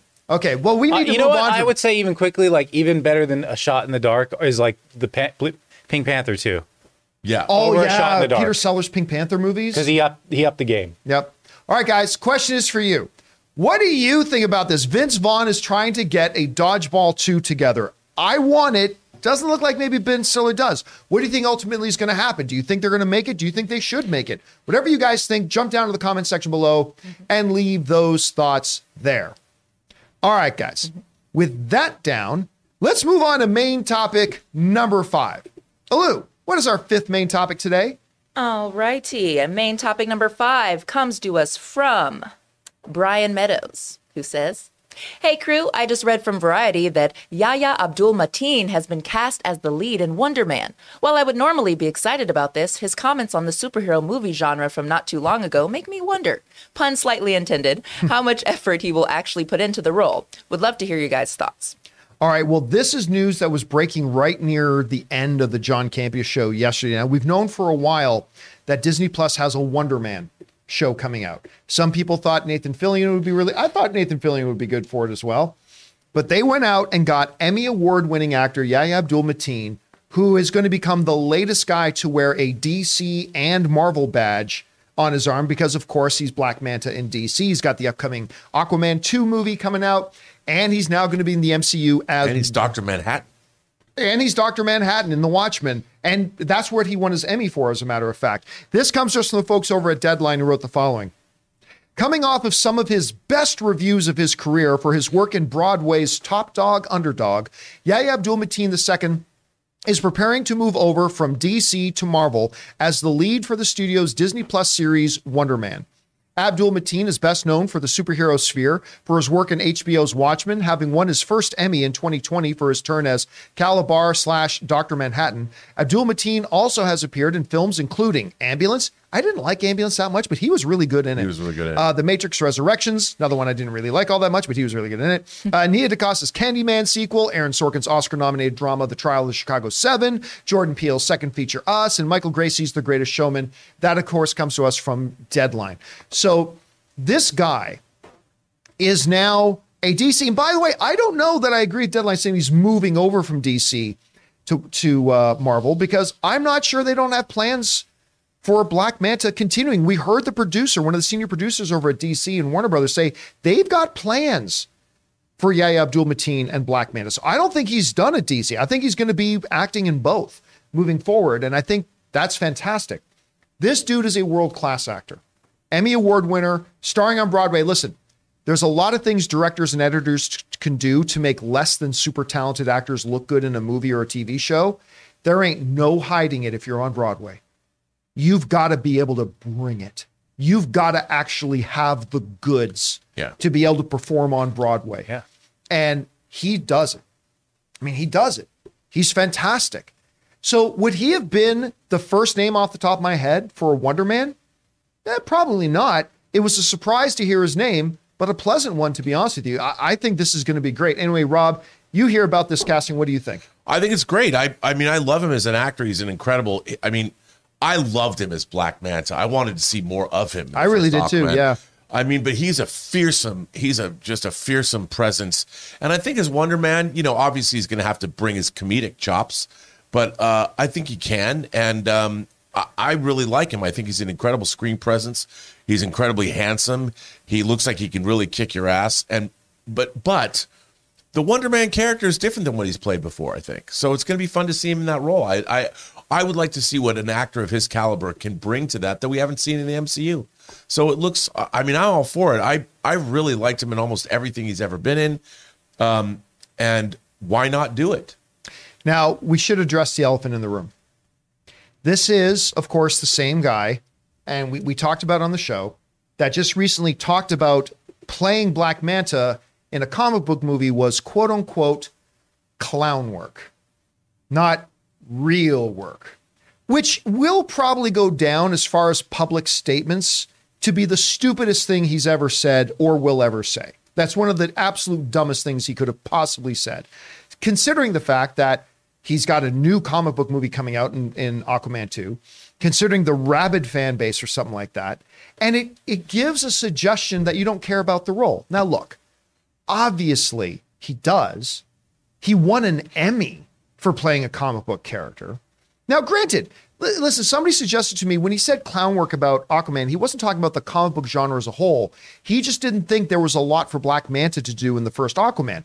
And to be fair, there wasn't. There And when he's wearing, I mean, he's wearing his the giant black manta suit, which is kind of, you know, Yeah. it's kind of for, and, and I understand, like, you know, the thing is, I don't take it personally. You know, the guy can go on to go the go on to uh, Broadway and be on the Broadway stage. He can play Doctor Manhattan. He can do all these different kinds of roles. And comparatively speaking, I don't necessarily even think he was saying clown work and making it disparaging. I mean, he's talking about it's like going to the circus. You know, you get painted up, you do your you do your show, you come out and you entertain people. It's not like it was subtle acting. You know, he's a really bad guy from the very beginning. There's no like there was not a lot of nuance in his character, but he was he played it the way he was supposed to play it. He kicked ass. Well, and and again to the point that if it raises the question that he doesn't have a lot of respect for those types of roles, again, he won his Emmy for a comic book role, and he just accepted Where he's a comic painted role. blue. where he's painted blue, and he just accepted another one. So I'm not terribly worried. But one of the things that kind of popped into my head before we went in to start our show, I was talking to the crew about it today, was that you know with Yahya Abdul Mateen joining the MCU, Kevin Feige and the MCU have very quietly gone about adding the best black actors in the world to the Marvel lineup recently because you're talking now in the MCU, they've got Michael B. Jordan, who's going to have an Oscar on his mantle at some point. You've got Anthony Mackie, who's an inc- don't I know a lot of people who just watch comic movies, you only know him as Sam. You got to watch some of his other stuff. He's he's phenomenal. And he's more than just the guy who rap battled Eminem in Nine Mile. All right. that. So you got Anthony Eight Mackie. Mile. Eight, eight Mile, sorry. You got Anthony Mackie. He likes to go the mile further. You've got Jonathan Majors now, who is insanely talented. You got Yahya Abdul Mateen. You got uh, we were just talking about him beforehand uh, from uh, uh, from Amistad. Why am I? Djimon Hansen. Yeah, Djimon Hounsou in And there. these are just the dudes, man. The- and, and I'm just talking about the guys. I'm just talking about the guys. I'm not even talking about Lupita Nyong'o and, and on and on. So these are and just my the guys. queen, Angela Bassett. and Angela Bassett. So even just talking about the guys, uh, the only thing they are missing is Denzel. For now. Come on, man. He's gonna be he's gonna be Magneto. He's going to be Magneto. I'm telling you, I'm thinking Chiwetel Ejiofor, who's like in my top three favorite actors in the world. I mean, there's, Don't there's- forget Mahershala Ali. and, and shit, two time, two time Academy Award winner Mahershala Ali. I mean, they have like Kevin Feige has just quietly gone about saying, you know what, all the best actors. They need David them all." Oyelowo. Da- yeah, They got to get him. You know, bring him into the MCU just because I, I love him all the way back to MI5. So I, I mean, he's just very, very quietly gone about doing that. Anyway, guys. Oh, and of course, somebody in the live chat just reminded me. What? How could I forget Sam Jackson, Don Cheadle. Don Cheadle, Well, and Sam Jackson. Samuel Jackson? Don. I mean, I, I'm running out of names, right? Brian Tyree Henry. Oh, yeah. Well, I mean, he's he. They kind of got him in before he became Uh, before his name became huge, but his Daniel name's getting bigger. What's that? Daniel, Daniel Kaluuya. Kaluuya. and Daniel, yeah, Academy Award. Like But you know who they need? Okay, t- to, they com- need Chiwetel Ejiofor to complete That's who they got. They got to get Chiwetel Ejiofor. to complete this, they need Spike Lee to direct a Marvel Cinematic Universe movie. I don't think Spike Lee would ever do it. He might not, but then if he did, Wait, he would no. also be in the movie, and Yeah. that would that would complete the complete. Captain America Five. By the way, do the right thing. Spike Lee would knock that shit out of the park. Did you see I mean- Black Klansman? Yes, That like if you now follow me here because Ian and I are having Yeah, this who- conversation. You overlay a comic book veneer. That's right. Over Chiwetel top of Black Mordo. Klansman, right? Yeah, I was like, I knew he was in Yeah. the MCU It somewhere. it I think like so he could do it. I just don't think he would. Dude, if you look at Spike, if you look at something like Inside Man, which is a caper movie, no one remembers that movie's awesome. Oh, Inside Man. yeah, yeah. yeah. With Oh my Clive- God! Somebody, Yeah, somebody in the live chat just totally reminded me. Yeah. Chiwetel Ejiofor is in the MCU as more like so. There you go. They've got the. Tra- How did it's I your forget Wi-Fi about that? Password. I should, yeah, I should be playing password. All right, guys. Anyway, the question is for you. What do you think about this? Yahya Abdul Mateen II is now going to be the star of Disney Plus's and the MCU's Wonder Man. Uh, probably surprising to a lot of us, but a pretty damn pleasant one. How do you guys feel about it? Jump down to the comment section below and let us know Elba. your thoughts. Is Idris Elba? And we missed Idris Elba too. Oh, we he missed- Oh, we totally missed Idris Elba. I mean, is there is there And anybody Glover. left? Donald Glover. Do- Donald Glover. Donald then- Glover's in it. Donald Glover's is in it. So Yeah. Donald Glover's there. I mean, is Denzel. I think that's it. Denzel. Denzel's the oh, one. That's the oh, only one missing. oh, Academy Award winner Forrest Whitaker. Yeah. Yep. Uh, uh, Emmy Award winner, the guy from This Is Us, who played uh, who played T'Challa's uncle. Oh, Um, why am I forgetting his name? He's won the Emmy like three times. We need Morgan Freeman. yeah, I know who you're talking about. Gotta have Morgan Freeman, oh, John. but why am I He's in freezing on the name of the guy from This Is Us? He's in Frozen. He's in Frozen. multiple Emmy Award winner. yeah, I love him. Sterling K. Brown. Sterling K. Brown. Love Thank him, you. love so him. they got him. They got. I mean, the it is just Denzel. Everybody. Denzel's the only And guy- Morgan Freeman. And Morgan Freeman. I don't know what Morgan Freeman will do at this Oh point. yeah, Maybe Jamie he'll be a Foxx celestial. too. That's right. Jamie Foxx because of Electro. They brought him in. Jamie in. Foxx, oh. Lawrence Right, Fishburne. Academy Award winner Jamie That's Foxx. right. They bring it back. Like, who do they not have? anyway, guys, William question Jackson is for you. love him too. What do you think about this? Whatever your thoughts are, jump down to the comment section below and leave Eddie those Murphy. thoughts there. Eddie Murphy. They need Eddie Murphy. Yes. With that all now down, guys, we're going to move into taking your live questions. We're now opening up the super chats. You got a thought, thought, theory, opinion, or question you'd like us to address in the Really second do. half of the show? Go ahead and fire those in now. Before we get to those, we want to thank Ryan Reynolds and my cell phone company, Mint Mobile. Guys, we want to take a second to thank the sponsor of this video, Mint Mobile. Mint Mobile offers premium wireless starting at just 15 bucks a month. And now for the plot twist. I'm just kidding. There isn't one. Mint Mobile just has premium wireless from 15 bucks a month. There's no trapping you into a 2-year contract or opening the bill to find all these crazy fees. There's no luring you in with free subscriptions to streaming services that you'll forget to cancel and be charged full price for. With my old wireless provider, every month when I opened the bill, it was like playing roulette. I never knew how big the bill was going to be, and it always seemed to get bigger. With Mint Mobile, it's totally different. I know exactly how little I'm paying every month, and there's never any surprises. Mint Mobile gives you the best rate whether you're buying for one or a family. And at Mint Mobile, families start at just two lines. All plans come with unlimited talk and text plus high speed data delivered on the nation's largest 5G network. And guys, you get to use your own phone with any Mint Mobile plan and keep your same phone number along with all your existing contacts. So transferring over couldn't be easier. So to get premium wireless from just 15 bucks a month and no unexpected plot twists, go to mintmobile.com slash Campea. That's mintmobile.com slash Campea. You'll make your wallet very happy at mintmobile.com slash Campea. And thank you to our friends at Mint Mobile for sponsoring this episode of the John Campea Show. Okay, guys, we said we are going over to the super chats now. You guys have been firing your questions. You only got another minute or so to get them in, so get them in quickly. So, Alu, what do we got in our super chats?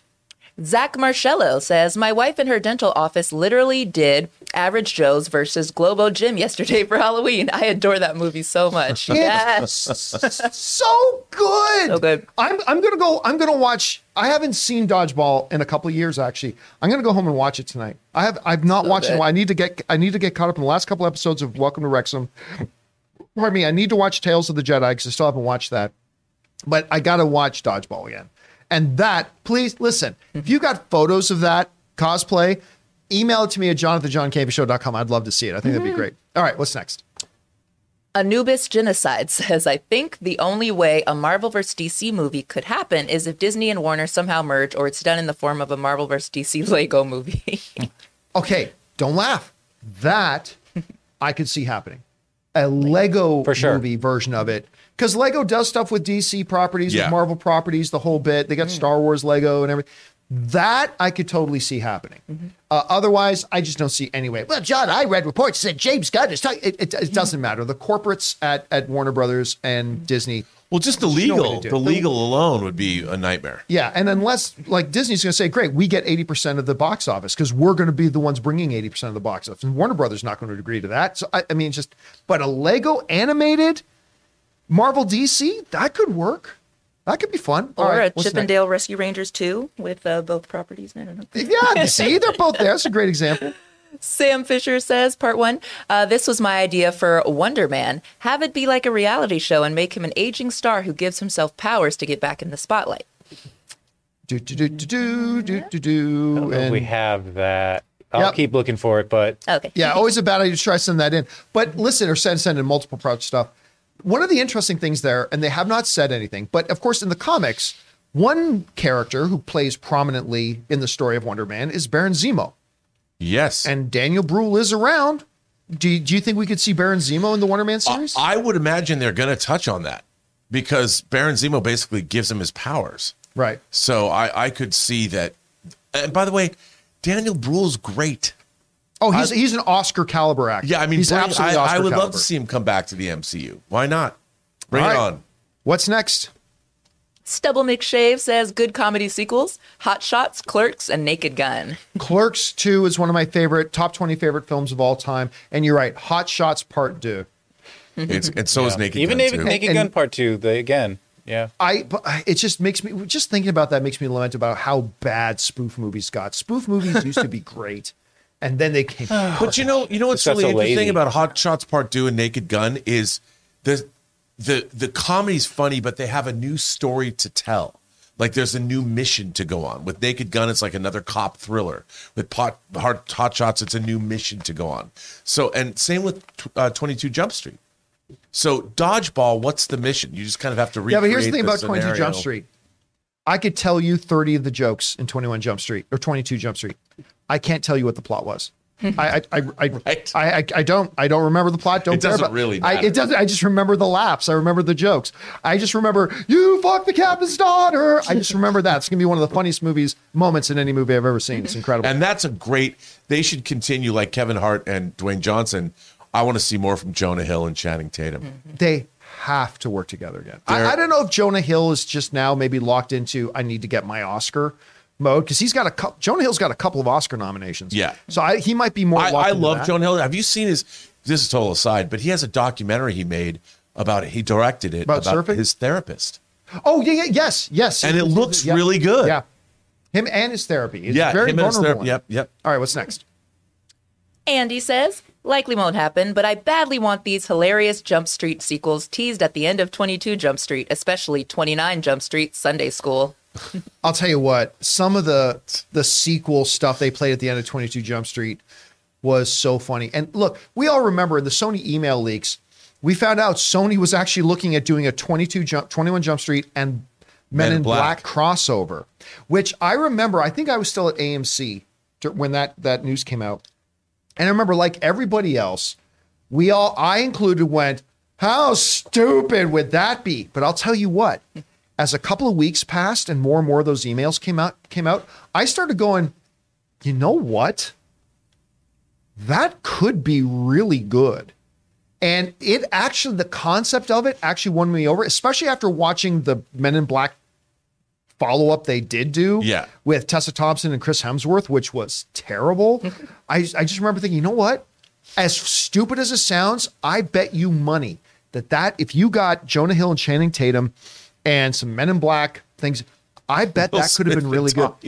You try to incorporate. They try to recruit the Men in Black. Try to recruit Channing Tatum and Well, Jonah what if- Hill what if- into the Men in Black. That would be What if hilarious. they they were Channing Tatum and Jonah Hill were on a case, not realizing It that it was, was extraterrestrial involvement, and they end up having to work with a couple of Men in Black. and for whatever reason the, the neuralizers don't work, and suddenly they have to bring him into the fold. the to help. neuralizers don't work, so Will Smith has to smack them. yeah, The This- this- crossover. the I don't know about that. didn't know the we needed. forget smack. There, now you forget. It will work. It'll no be one great. forgot. I already forgot. All right, what's next? Al Rencha says, I still want prequel series on all the JSA. I loved Hawkman and Dr. Fate. I absolutely do not. I would love to see more movies. I uh, fuck prequels. I, I'm I'm so over prequels. Well, then you have to cast a young man as Pierce Brosnan. I don't want to see that. yeah, that. no, no. I, I want I want to see new movies with Hawkman, and uh, so so. I mean, all due respect, everybody likes different things. I I like stories moving forward. I don't like stories moving backwards. Y- you can tell some backstory with these characters and quick flashbacks moving forward, but I'd rather see new movies with them, to be honest, than prequels. John, can I tell you something interesting? Sure. Uh, when The Rock surprised my theater for the Black Adam showing, Which, by the for those of you who don't know, Taylor's screening of Black Adam, The Rock came out and uh, and was there. yeah, that was Sent, had sent me pictures of it pretty too. crazy. Uh, he asked what the audience thought of uh, Pierce Brosnan as uh, Doctor Fate, and everyone was cheering. And he was like, "Okay, well, that's not the last you're going to see of him." So I don't know if anything's set in stone yet, but it was cool that he was teasing that there's more to How come. are you just telling me this now? Wait, I didn't I send you the nine minute video? Maybe I didn't, watch the nine minute video. I was just excited for you that you were in the theater. I didn't know he said that's a fucking headline. Well, that's one of the stories for tomorrow. Surprise. Surprise. How did you? Am I not, why am I just hearing this now? Uh, All right, what's next? That's a good one. The Inedible Hulk says Sam and Ross Sparks love only one U in nuclear. I don't get the one you, but I but I get his take on the sparks. yeah, a few people in the comments said uh, maybe the spark is something else. Uh, love is in the air. All right, what's next? Let's see here. A Marcellus, hello, says maybe a dumb theory, but I'm guessing that bringing back Betty Ross only to kill her in front of Bruce could trigger the original Angry Hulk. He moved on from her, but the feelings are still there. Um, Are they? We we've never seen this iteration of Hulk. Now uh, we understand that this Hulk is the same Hulk that uh, Ed Norton Jr. played. It's it's the same character, but still, the Ruffalo Hulk has never even mentioned Betty. The only love interest this Hulk has had in the six movies I think he's appeared in has been Natasha. So I, I, I mean, now that you bring in his son, that could be different. I, you know, also, I, I'm not convinced after experiencing the Infinity War and the End Game that you could really do anything to Hulk that would turn him into the World War Hulk of the comics. He's been through a lot. He's seen a lot of tragedy and a lot of. son. Yeah, but he just met his son. son. He didn't raise his son. He just found out he had It- one. I, I, I propose it does not matter. I, I, you find out you have a child, and that child is yours. And you know you can pick up this story six months true. down the road, one year down the road, that Bruce has spent with his child, his son, and then you kill that son. I, I, uh, man, I, I think that's motivation enough. That's that I- could be. Uh, we'll see. We'll find out. All right, what's next? Dave XP says amazing work casting the new members of the John Campea show uh, crew, and I'm really liking the new password game section. Oh, thank you. I appreciate that very much. Yeah, I I have got. Listen, there are a lot of things I'm not very good at, um, but I, I I'm pretty good at spotting good talent. And by the way, here's a little inside thing. We're going to be playing a new game of Password tomorrow. Only we're going to do it a little bit different. And by the way, everybody, Ray Ora makes his return tomorrow. Uh, he had a great follow up appointment with the doctors yesterday. He's healing great. Everything's looking good. So Ray Ora will be back in here tomorrow, and he's going to be playing a game of Password with us. But Do we have to let him win to be nice? no, no, screw Okay, that good. guy. But it's going to be teams. It's going to be teams. So we're going to have Alu and Ray and Rob and Chris in here. We're going to break them into two teams, and they will be coming up with the hints for the password. I'm not going to give the hints. I'm not going to come up with it. Each team member is going to give a hint to their own team member to try to get them to guess it. It's going to be a lot of fun tomorrow. I'm excited about it. Mayhem. Gonna see if Ray can take that throne back because uh, Kaylee has been cleaning up. She's been winning all the games, but now Ray's going to come back. We'll see what happens. All right. What's next? Andy says not a sequel, but a good comedy spin-off from the original would be the Lego Batman movie coming off the Lego movie. I I will tell you what it was actually me and Jeremy Jahns. We uh, he was in L.A. and we went down together to the Warner Brothers lot. They'd invited us to come down and watch the new Batman Lego movie. I cannot believe how funny that movie was. I loved the Lego movie, loved it. And I remember when Jeremy and I came out, we were standing on uh, on Olive Avenue in in uh, in Burbank, right right outside the Warner Brothers lot, and we were like, I actually think I like that more than the Lego movie. it and it's it's stunning how it didn't make any money. Like people did not go out and support this. Guys, if you have not seen the Lego Batman movie, watch it. And if you're an adult with no kids, believe me, there is loads in there for you. There, there really is. If you haven't checked it out, go and check it out. It's fantastic. All right, what's next?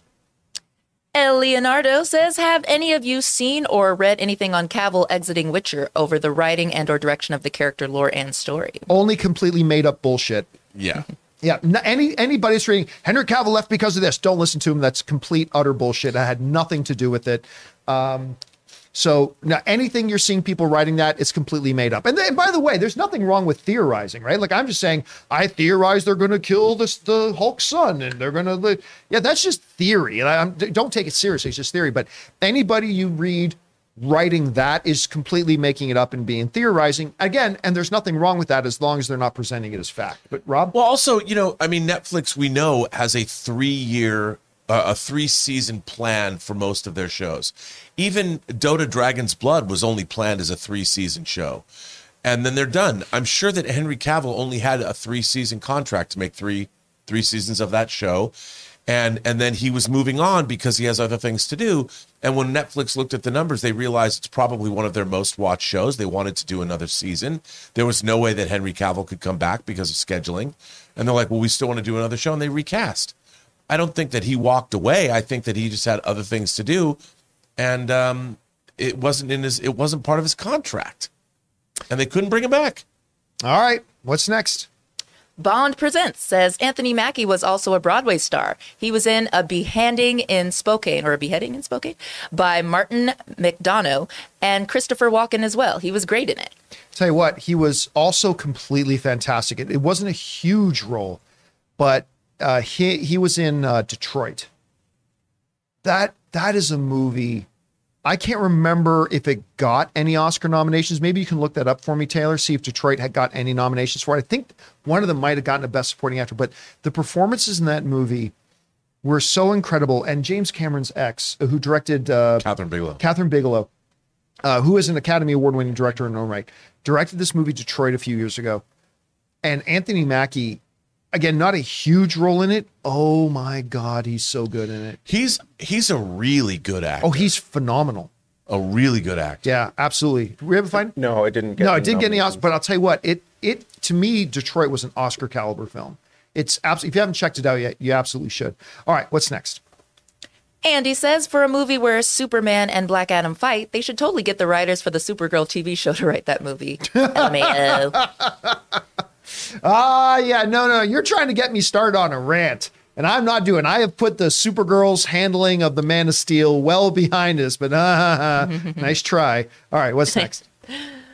Murray Reich with a $20 Thank super you, chat. Murray. Oh, part two of my complaint on this topic is AMC also showing 30 minutes of trailers plus wrong four, with that? four ads. Two random, one of AMC with Nicole Kidman and A list. It adds time to spinning out. Are they really trying to lose people? Are you going to walk out after Look, I won't go into my whole spiel about this again, but just the underlying thing here. If you are the movie theater industry, your job is to excite people about coming back to the movies. You fucking idiots. you do not increase people's enjoyment or enhance their experience of coming to the movies when they pay you $20 and then $16 for a popcorn and a soda, and then they take their seats to be subjected to a half hour of ads. That is not how you get people excited about coming back to the theaters, you moronic dipshits. Because if somebody as dumb as me knows that, you should sure, certainly know that as well. P- pick up on things that ArcLight used to do and a couple other theater chains. Hey, three trailers, movie, go. A- Again, I won't go off on my whole spiel about it, but yeah, if they want to excite people about coming back to the movies, start the movie closer to your advertised start time. Don't make it longer. Anyway, all right, what's next? Tim Platt says Spectrum is the Dan Snyder of internet service provider. Oh God, I hate Spectrum. Oh my god. I'm not. I'm not kidding you. They, they are the only service provider in here in in our area. We can't get service provider from anybody else. They're expensive too. They're ex- well, they're not terribly much more than than some of the competitor prices I see. yeah, but they're still- a lot of other services have much higher speeds, and I'm not kidding you. Every day, every day our service goes out. It normally not while we're live streaming. At least that. Like today was a rare thing that happened during live stream. But You guys don't understand. They have a 99.9% uptime guarantee. BS because our internet in here goes down every day. Sometimes just for a couple of minutes. Like it's not usually long, but like today it interfered with our live stream. I mean, this is our business. We can't have this. We're paying premium dollar for this and they are a joke. Spectrum is a joke. So I I really would love to change services, but we just they've got us hostage. We don't have any other options. All right, what's next? Ben Rayner says two great comedy sequels, City Slickers 2, plot is meh, but got to love love it. And American Pie 2. Also throw in Dumb and Dumber 2, Dumb and Dumber Plot bad, but Jim and Jeff together again is great. I'm gonna say something unpopular, Ben. Don't say you like it more. Oh no no no no not oh. more not more. But I really like the sequel. I I again I I'm not saying it's as good as the of Dumb and original Dumber? of Dumb and Dumber. I'm not saying it's as good as the original. It's not, but I laughed a lot in in Dumb and Dumber, Dumb and Dumber or Dumb and Dumber Two. I I laughed a lot. I, I thought seeing those two guys on screen again was great. I thought a lot of the jokes killed for me. So yeah, I liked it a lot, me personally. All right, what's next? Bruce Wayne Brady says favorite movie Batman suit. For me, it's when the Batman Beyond movie is made. By the way, Agreed. that is a terrible Batman suit. The Batman Beyond outfit looks stupid. Uh, I mean, compared to all the other Batman suits, That's It- it. I'm bringing in my hot toys, Batman Beyond tomorrow. it's just Save it for a they're weekly good. We can demonstrate how bad it looks compared to all the other Batman. You got to save it for a weekly hero. yeah, you're, you're right. Uh, next week. I'll I bring it. really do like. Um, I really like Ben's Batman outfit a lot. It was really, but that was really tailored for his physique and his body type. But I really like the Ben Affleck Batman one. All right, what's next? This is great, by the way. The Fanjecture. next question Oh. or the next comment. Fanjecture says Jeffrey Wright in What If as Uatu. Yeah, as Oh, the watcher, Bravo. Love it. I I won't really count that since we don't see him. Like it's only the voice. But listen, Jeffrey Wright. Still there. Jeffrey Wright to me ranks up there with uh, James Earl Jones. Why am I freezing on the name of the all-time great actor who plays Alfred to to Ben to Ben? Uh, Jeremy Irons. Jeremy, Jeremy Irons. Irons? Thank you. Oh. Jeremy Irons, uh, James Earl Jones, Jeffrey Wright. I mean, those those voices are insane. So I won't quite count him until we actually get to see him. Well, actually, he's in DC now as Commissioner Gordon, which is great. But I'd love to see him in the MCU as well. And well, James Earl Jones too. Yep. All right. What's But next? he's no. Yeah, he hasn't been in. He's retired. Yeah, he hasn't done the voice of anything. in Bring him Marvel back. You got to Bring bring. James Earl Jones back for one more time. Oh, let come on, man. He's given us enough. Let him let him enjoy retirement. I love James Earl Jones. So do I. All right, what's next? Seconds from Disaster says, I noticed something funny. In the full camera view of your show, the logo makes it look like your army crawling out from under Rob's desk. Bring on the Your film. arm is crawling. Oh, out. arm. Oh, sorry. Well, I don't know. Uh, I don't know. Does it? Maybe at one point, but but we've made Maybe from a different. shifts. Oh, okay, I see. I get it. All right. I'll keep an eye on that. All right, what's next? He likes to move around. He's squirrely. He's squirrely.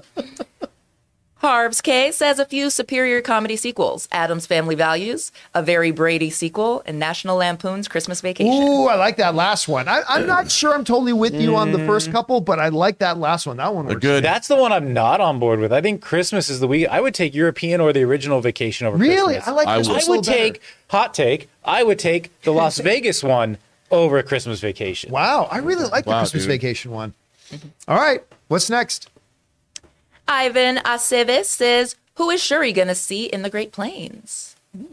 Well, I mean, I, we don't know anything that happens in the movie at this point. there you go. Thank you, Emily. We have no idea what happens in this movie, so no idea. All right, what's next?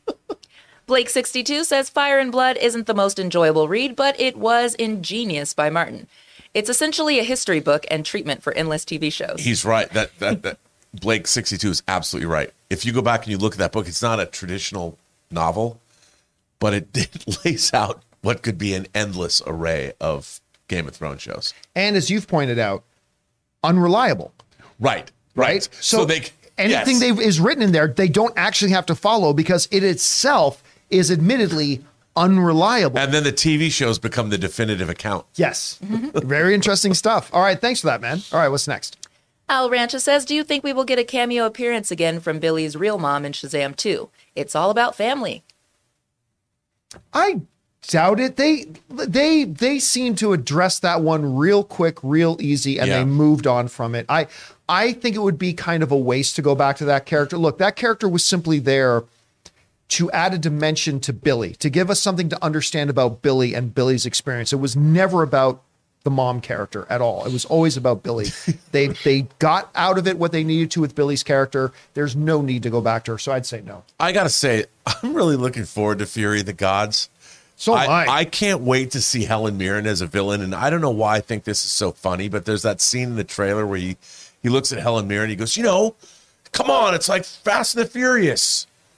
It's like, and he's waiting for the rest of the Marvel family Yep. to show up. And it's about the, family. the look on Helen Mirren's face is so great because it's totally breaking the fourth wall. She's like, you know, I was in that, even though she's not. I just, I love that moment. I, You know what's even better is the look on his face when he goes, "It's all about family," and he's got this big Yeah. dumb grin on his face. It's it's a great moment. I'm looking I'm like I love that first movie. Like I I know I like it mo- more than most people, but I think that first movie to me is probably my third favorite DCEU movie, behind Man of Steel and James Gunn's Suicide Squad. It I, brought I just fun. think it's fabulous. Yeah, I- it brought it brought fun in the right way. Yeah. finally Yeah. to the DCU. I agree. I love it. I cannot wait for this sequel.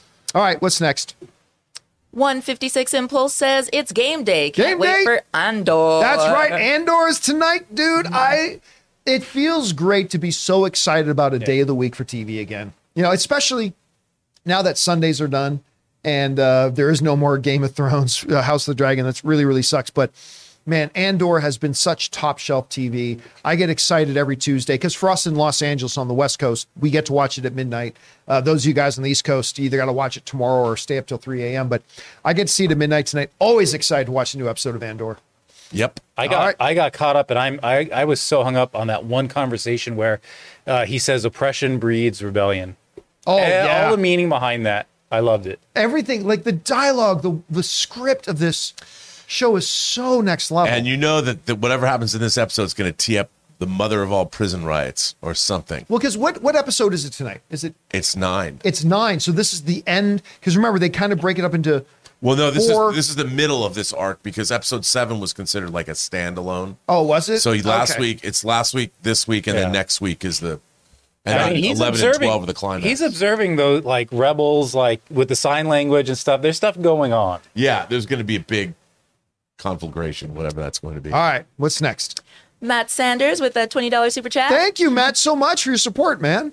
Hey, crew, did you see that new God of War ad with Ben Stiller as Kratos, John Travolta, and LeBron James and their kids? It's hilarious. No, Oh, no. but that's the next thing I'm doing as oh, soon as this show is done. Are you kidding? I am very, very excited about that I know. new game coming Oh, out. it looks good. Taylor's back there looking at it. Playing it on mute like Ray does. So it's an ad for the game. Yeah. Oh, okay, cool. We'll check it out. Okay, okay, yeah. That, that's that's Tomorrow. besides Andor me in. tonight. That's the next thing I'm most excited about seeing today. Is that? All right. Thanks for letting me know, man. I appreciate that very much, and thank you for support, dude. All right. What's next? All right. Al Rencha says Willow is decent, Rob. We stand with Chris. But I don't think he said it was bad. I think he Oh, he kind of did. said it's He said it was decent. boring. It's just not great. Dude, I, I, I just, I mean, this is the great thing about being film fans because it's all subjective. We all different uh, opinions. But you don't like Hook. oh, Hook is awful. Bangarang, no, but you know what? man. I called it. This isn't an ageist thing. But when I said it was your age, it was your age at that time when you were in college. You were looking for more substance, and I can see why that wouldn't give it to you. I was not in college at the time of that, so I Look. was on that arc where I loved it. I think Willow is a is an amalgamation of stuff from other things put Yeah, together in sure. such a way that's less interesting than the original things it's taking. For sure. But you know what? In the 80s, when I was a kid, I loved going Daikini, and therefore I love the uh, movie. But like Hook, you don't. I, I, I, I my, my heart was broken when you said you don't like the Dark Crystal. Uh, it, I didn't say I didn't like the Dark Crystal. I'm pretty sure you I said mean, those exact words. I, I just think that I think the Dark Crystal's dull.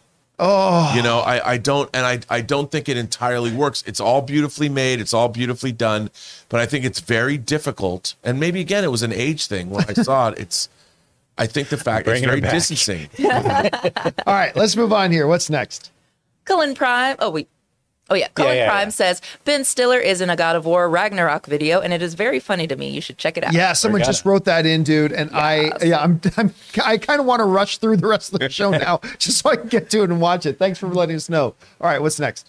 Blake62 says finally finished Light and Magic, and my goodness, I didn't realize the depth of influence George Lucas had on modern filmmaking. Yep. We owe him a lot. I remember like back in AMC, I try to walk through with people like, listen, George Lucas was about more than just Star Wars. He is an influence on the industry as a whole, not just the directors and the actors. When you look at, first of all, like Skywalker sound, Oh yeah. when you look at the influence and how many Skywalker sound, uh, Industrial Light and Magic, the the de facto best, you know, And, visual and effects company in the Pixar is a direct result of Pixar was a direct result of, of that. Uh, THX, like all these technology, it was George Lucas that really pushed the industry to digital projection. He's also the one who pushed the industry to digital cameras. I mean, he was really the first penguin in the water on a lot of things. He's an incredibly influential person in the industry. And since we were talking about it, in Light and Magic, in that documentary, they do have a great sequence when they show how Willow was one of the first movies that used morphing techniques to create creature design, Yep. you know, creature metamorphosis. And I love that Ron Howard's like, I didn't think they could do it. I'm like, come on, you're telling me you could do what? And they did it. By the way, Carla in the live chat brings up Photoshop. It was that wasn't actually George. That was John Knoll, who- who is a big guy at Industrial Light and Magic, and and the producer and the guy who came up with the idea for Rogue One is actually John Knoll. But John Knoll, who is a visual effects legend, I've I've had the privilege of meeting him a couple times. Him and his brother created Photoshop. They didn't actually have anything to do with George, but he might have contributed in helping the development of it. All right, what's next? Guzman says, John, you got to check South Park season 23, episode 9, Basic Cable. You'll have a good time, and yes, Spectrum sucks. I, uh, you know what? I have not caught up on the last couple of seasons of uh, South Park. I watched their movie about the pandemic. That was freaking hilarious. It was hilarious. That was so funny, but I've not watched the episode stuff. I'll get ready to get me caught up on it, and I, I will get caught up there. Mm-hmm. All right, what's next? Here's part two. Oh, there we go. Uh, Sam Fisher's part two, only it backfires and makes him a pariah, and his only hope is to become a reality star like a bunch of other washed up celebrity has-beens. That's We're Wonder Man. Talking about Wonder Yeah, Man. yeah, the Wonder Man stuff. I mean, look, when you look at the backstory of Wonder Man 2, then there's a lot of those elements that you could play into, like wanting to be a star and the Hollywood side of it and everything. I don't know that Disney will go that route. Like, I don't think they're going to do, I don't think they're going to She Hulk it per se. But I mean, you never know. Look, yeah, Abdul Mateen can do a lot of different things. So they could go that way, but I don't think they will. I don't think they will either. And I like the idea that, you know, his father, uh, Wonderman's father, had to deal with Stark Industries overshadowing. And I could see something like that happening. sure. You know, and, but then you got another Justin Hammer situation, right? yeah, but I could think it could be different. I think they could go a different way. I, I mean, it, that they, instead of being somebody who's jealous or like, that it was an actual situation where somebody got put out of business because they couldn't innovate or do something that has more of a commentary on American Wasn't life. that also kind of the plot point of Iron Man 2 with Mickey, uh, with, uh, yeah. with, with like his father, Yeah. that Stark's father Well, was responsible for his. That was sort of the plot point too of um, Spider-Man: uh, Far From Home. Yep. yeah, yeah, it Jake was. Gyllenhaal's So, character it got shut down. That so hey, if it works, maybe they'll go back to it again. All right, what's next? Seconds from Disaster says, I love Dodgeball, but I think the American Pie franchise proves they should leave good things alone and let it exist on its own. But here's the thing to me. I yes, you will get an analyze that out of analyze this. You will get a hangover too, but you'll also get 22 jump streets. Like I I I'm so glad that the makers of 22 Jump Street and some of the other big great comedy sequels we talked about didn't go, well, we should just leave well enough alone. Yeah. If they did that, we wouldn't have The Empire Strikes Back or The Godfather 2 or whatever, right? So take a risk because here's the thing. We were talking about Zoolander, right? Zoolander 2 sucked, but it does not in any way affect my love, enjoyment, and experience with the first Zoolander. No, it's true. It's like remakes to me. Okay, put out a sequel. If it's good, great, we have a new good movie. And if it sucks, oh well, we discard it and we still have the first one. So I'm all for taking a shot at it. I get why if you're involved in it, you may not want to. I get that, but I'm take a shot because if it works, it works. I would say if they've got a great story, great script, why not? But it has to begin there, and then they'll know on the page. and you got to have the original cast back. Yeah. I think you. got- I mean, obviously you you can't have Rip Torn back, but other than that, you got to get the rest of them back. All right, Yeah, what's I was next? gonna say, like with comedy sequels, making a sequel to Dodgeball isn't the same as making a sequel to like Star Wars. I mean, the stakes aren't that high. I mean, I mean, it's a great movie. Don't get me wrong, but I didn't even remember. We were talking about. We didn't even forgot there was a Zoolander two or a Ted two, or when the comedy movies are bad, we typically just kind of the sequels tend to just and the stakes get out are of the mind. lower, right? Yeah, it does exactly. not cost it. It will, despite the star power in it, it will not be expensive to make Dodgeball two. that is not going to be an expensive No. movie. So, so really, what are you risking? You're risking the reputation of the first one. You're risking, you know, six maybe two months of work for the actors, maybe a year and a half for the. But I mean, really, the stakes are much, much lower. You can make that movie for 20 million bucks. And, and I guarantee you could make 70, 80, 90 million overall. Anyway, The pit- the no, I'm pitching it. Yeah. the pitfall for most comedy sequels to me is that they don't stay focused, they go off the rails. Yeah. So there's some like crime drama they try to mix in because they have to do something different from the first. Uh, Jo Koy it didn't even get a sequel. He went off the rails in that first movie, right? That you just saw this summer. Easter Sunday it was just so went bad. off the rails, and they'll do this with so many comedies. Even that Reno 911, when they tried to make a, a, a movie, they oh, it has to be bigger, so they go off the rails and they lose their focus. So that's Yeah. a major pitfall for a comedy sequel. I think that's a good. That's a good thought. All right, what's next? No Country for Old Sam says, I'm urging everyone to go see Tar. It floored I'm me. dying to see that. You loved it, right, Taylor? Yeah, I cannot recommend Tar highly enough. Yeah. It's crazy. 18,000 people have watched the video of me impersonating Cate Blanchett. I don't think 18,000 people have seen Tar yet. But if you have the time, you have to check it out. It is amazing. I'm gonna add that All to right, the list. what's Tar. next? Peanut Butter Lover says, Merry Christmas Season Crew, Wayne's World 2, Hot Shots Part 2, National Lampoon's Christmas Vacation, all better than their originals. I feel like we just read that one. I don't know. No, Wayne's Oh, Wayne's World wasn't in, okay. in his.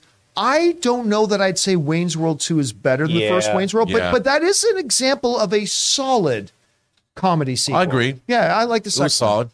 I can't remember. Mm, No, no, no, no. That was the first one. But no, I, I think the first one might still be the better one, but the second one was solid. Yeah, I agree with that. All right, what's next? KC Max says, Wow, I'm actually surprised. I thought for sure we would be getting Last of Us series in the summer. But if it's coming at the beginning of 2023, I'm excited if this news is true. Like Coming that. again.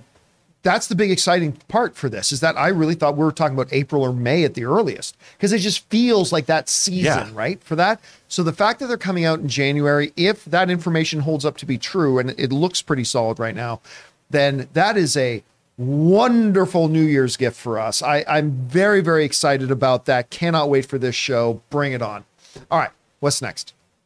Luis Enrique de la Peña says, I hope The Witcher season four with Liam Hemsworth doesn't become a huge wrecking ball. Sorry, had to do it. You know what's I funny? see what he did there. when I when I sat down with uh with Hemsworth, I, I sat down with him for like a good twenty minutes, and uh uh what's her name?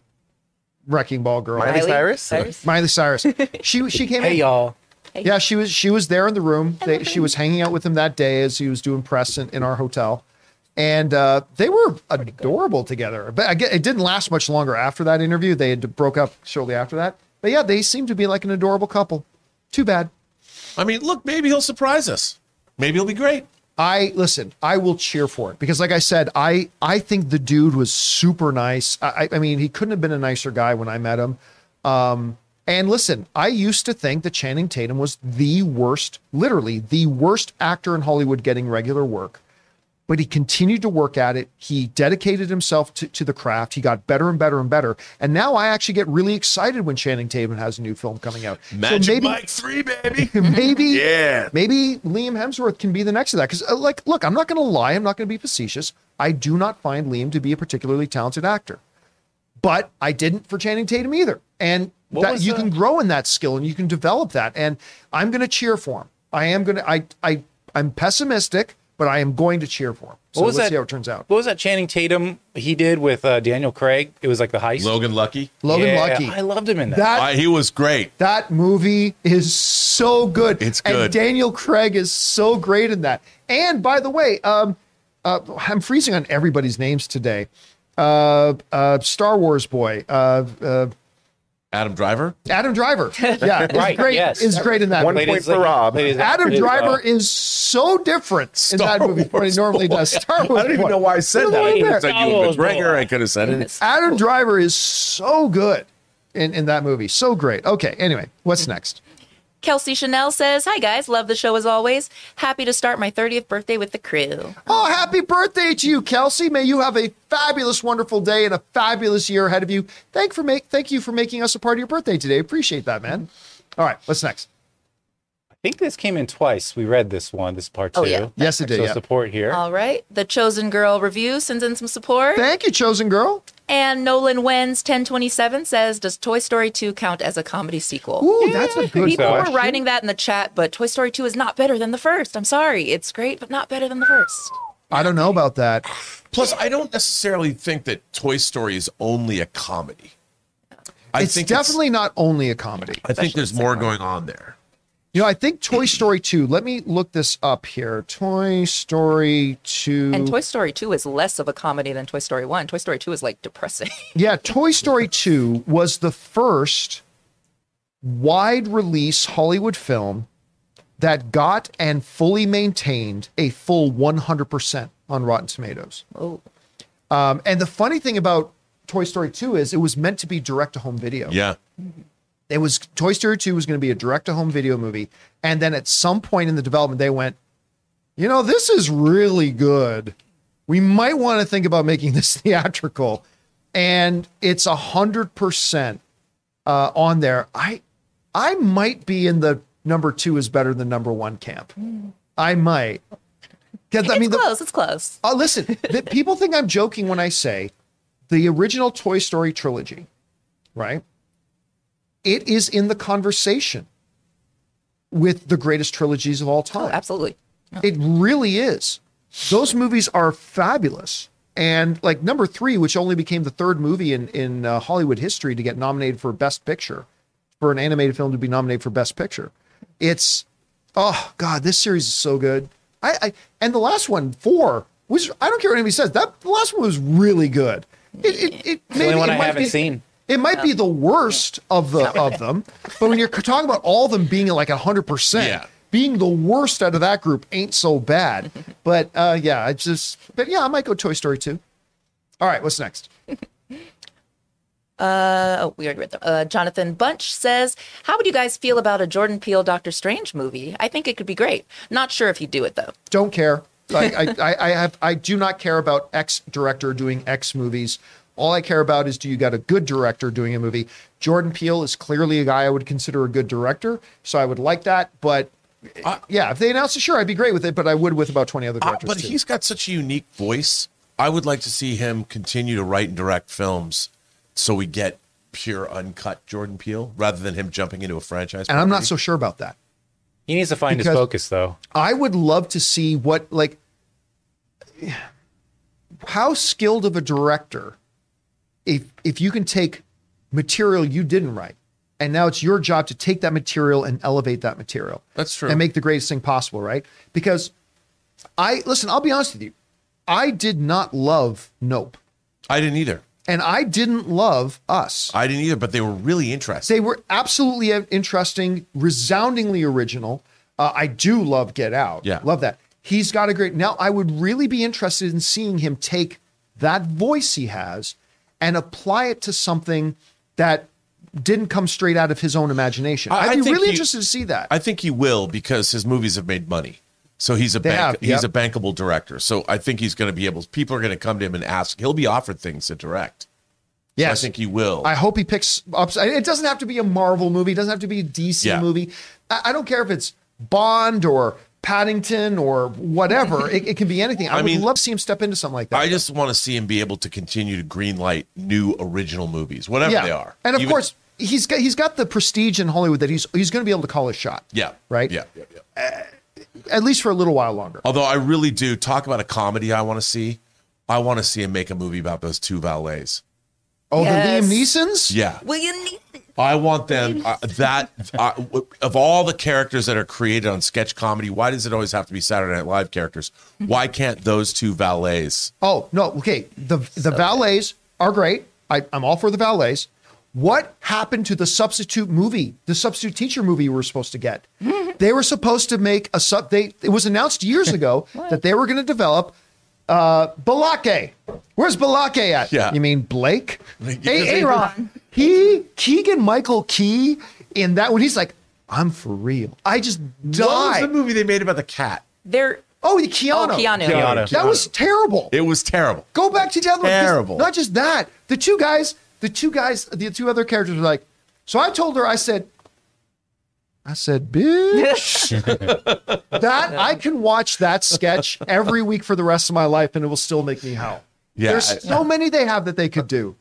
Keegan Michael Key was in a movie where he played like a weird teacher. I'm trying to see what it was called. It's on Amazon, but I don't know if that was. He's in reboot now. That show's Yeah, he's pretty in good. Reboot right really now. Good. Reboot looks pretty good. He, I mean, listen, Keegan Michael Key has kept himself real busy. Yeah. Like he's in a lot of stuff. Uh, obviously, the crown jewel of that is the Fireman movie he was in with uh, John Cena. what was the name of that one again, Taylor? I'm sure you know probably off the top of that. The Fireman Friends movie on with fire John or Cena. playing Yeah. with fire. Playing with fire. Playing with Fire, is that Fire, it? Yes, that I'm sure is the key mob. Oh my God, there are so many characters that Key and Peele have done. Oh, the one he's in. It's Teacher of the Year. Oh, is that the one you're thinking of? Yeah, I don't know if it's based on the AA Round teacher or if it's just a separate thing. But Uh, but I need to start back reboot because I've heard nothing but good things about reboot. Everybody's saying it's really, really good. I know the trailers have looked It is really good. too. I just started watching it. It's good. It's All right. funny. I gotta check it out. All right, and is that it? That's it.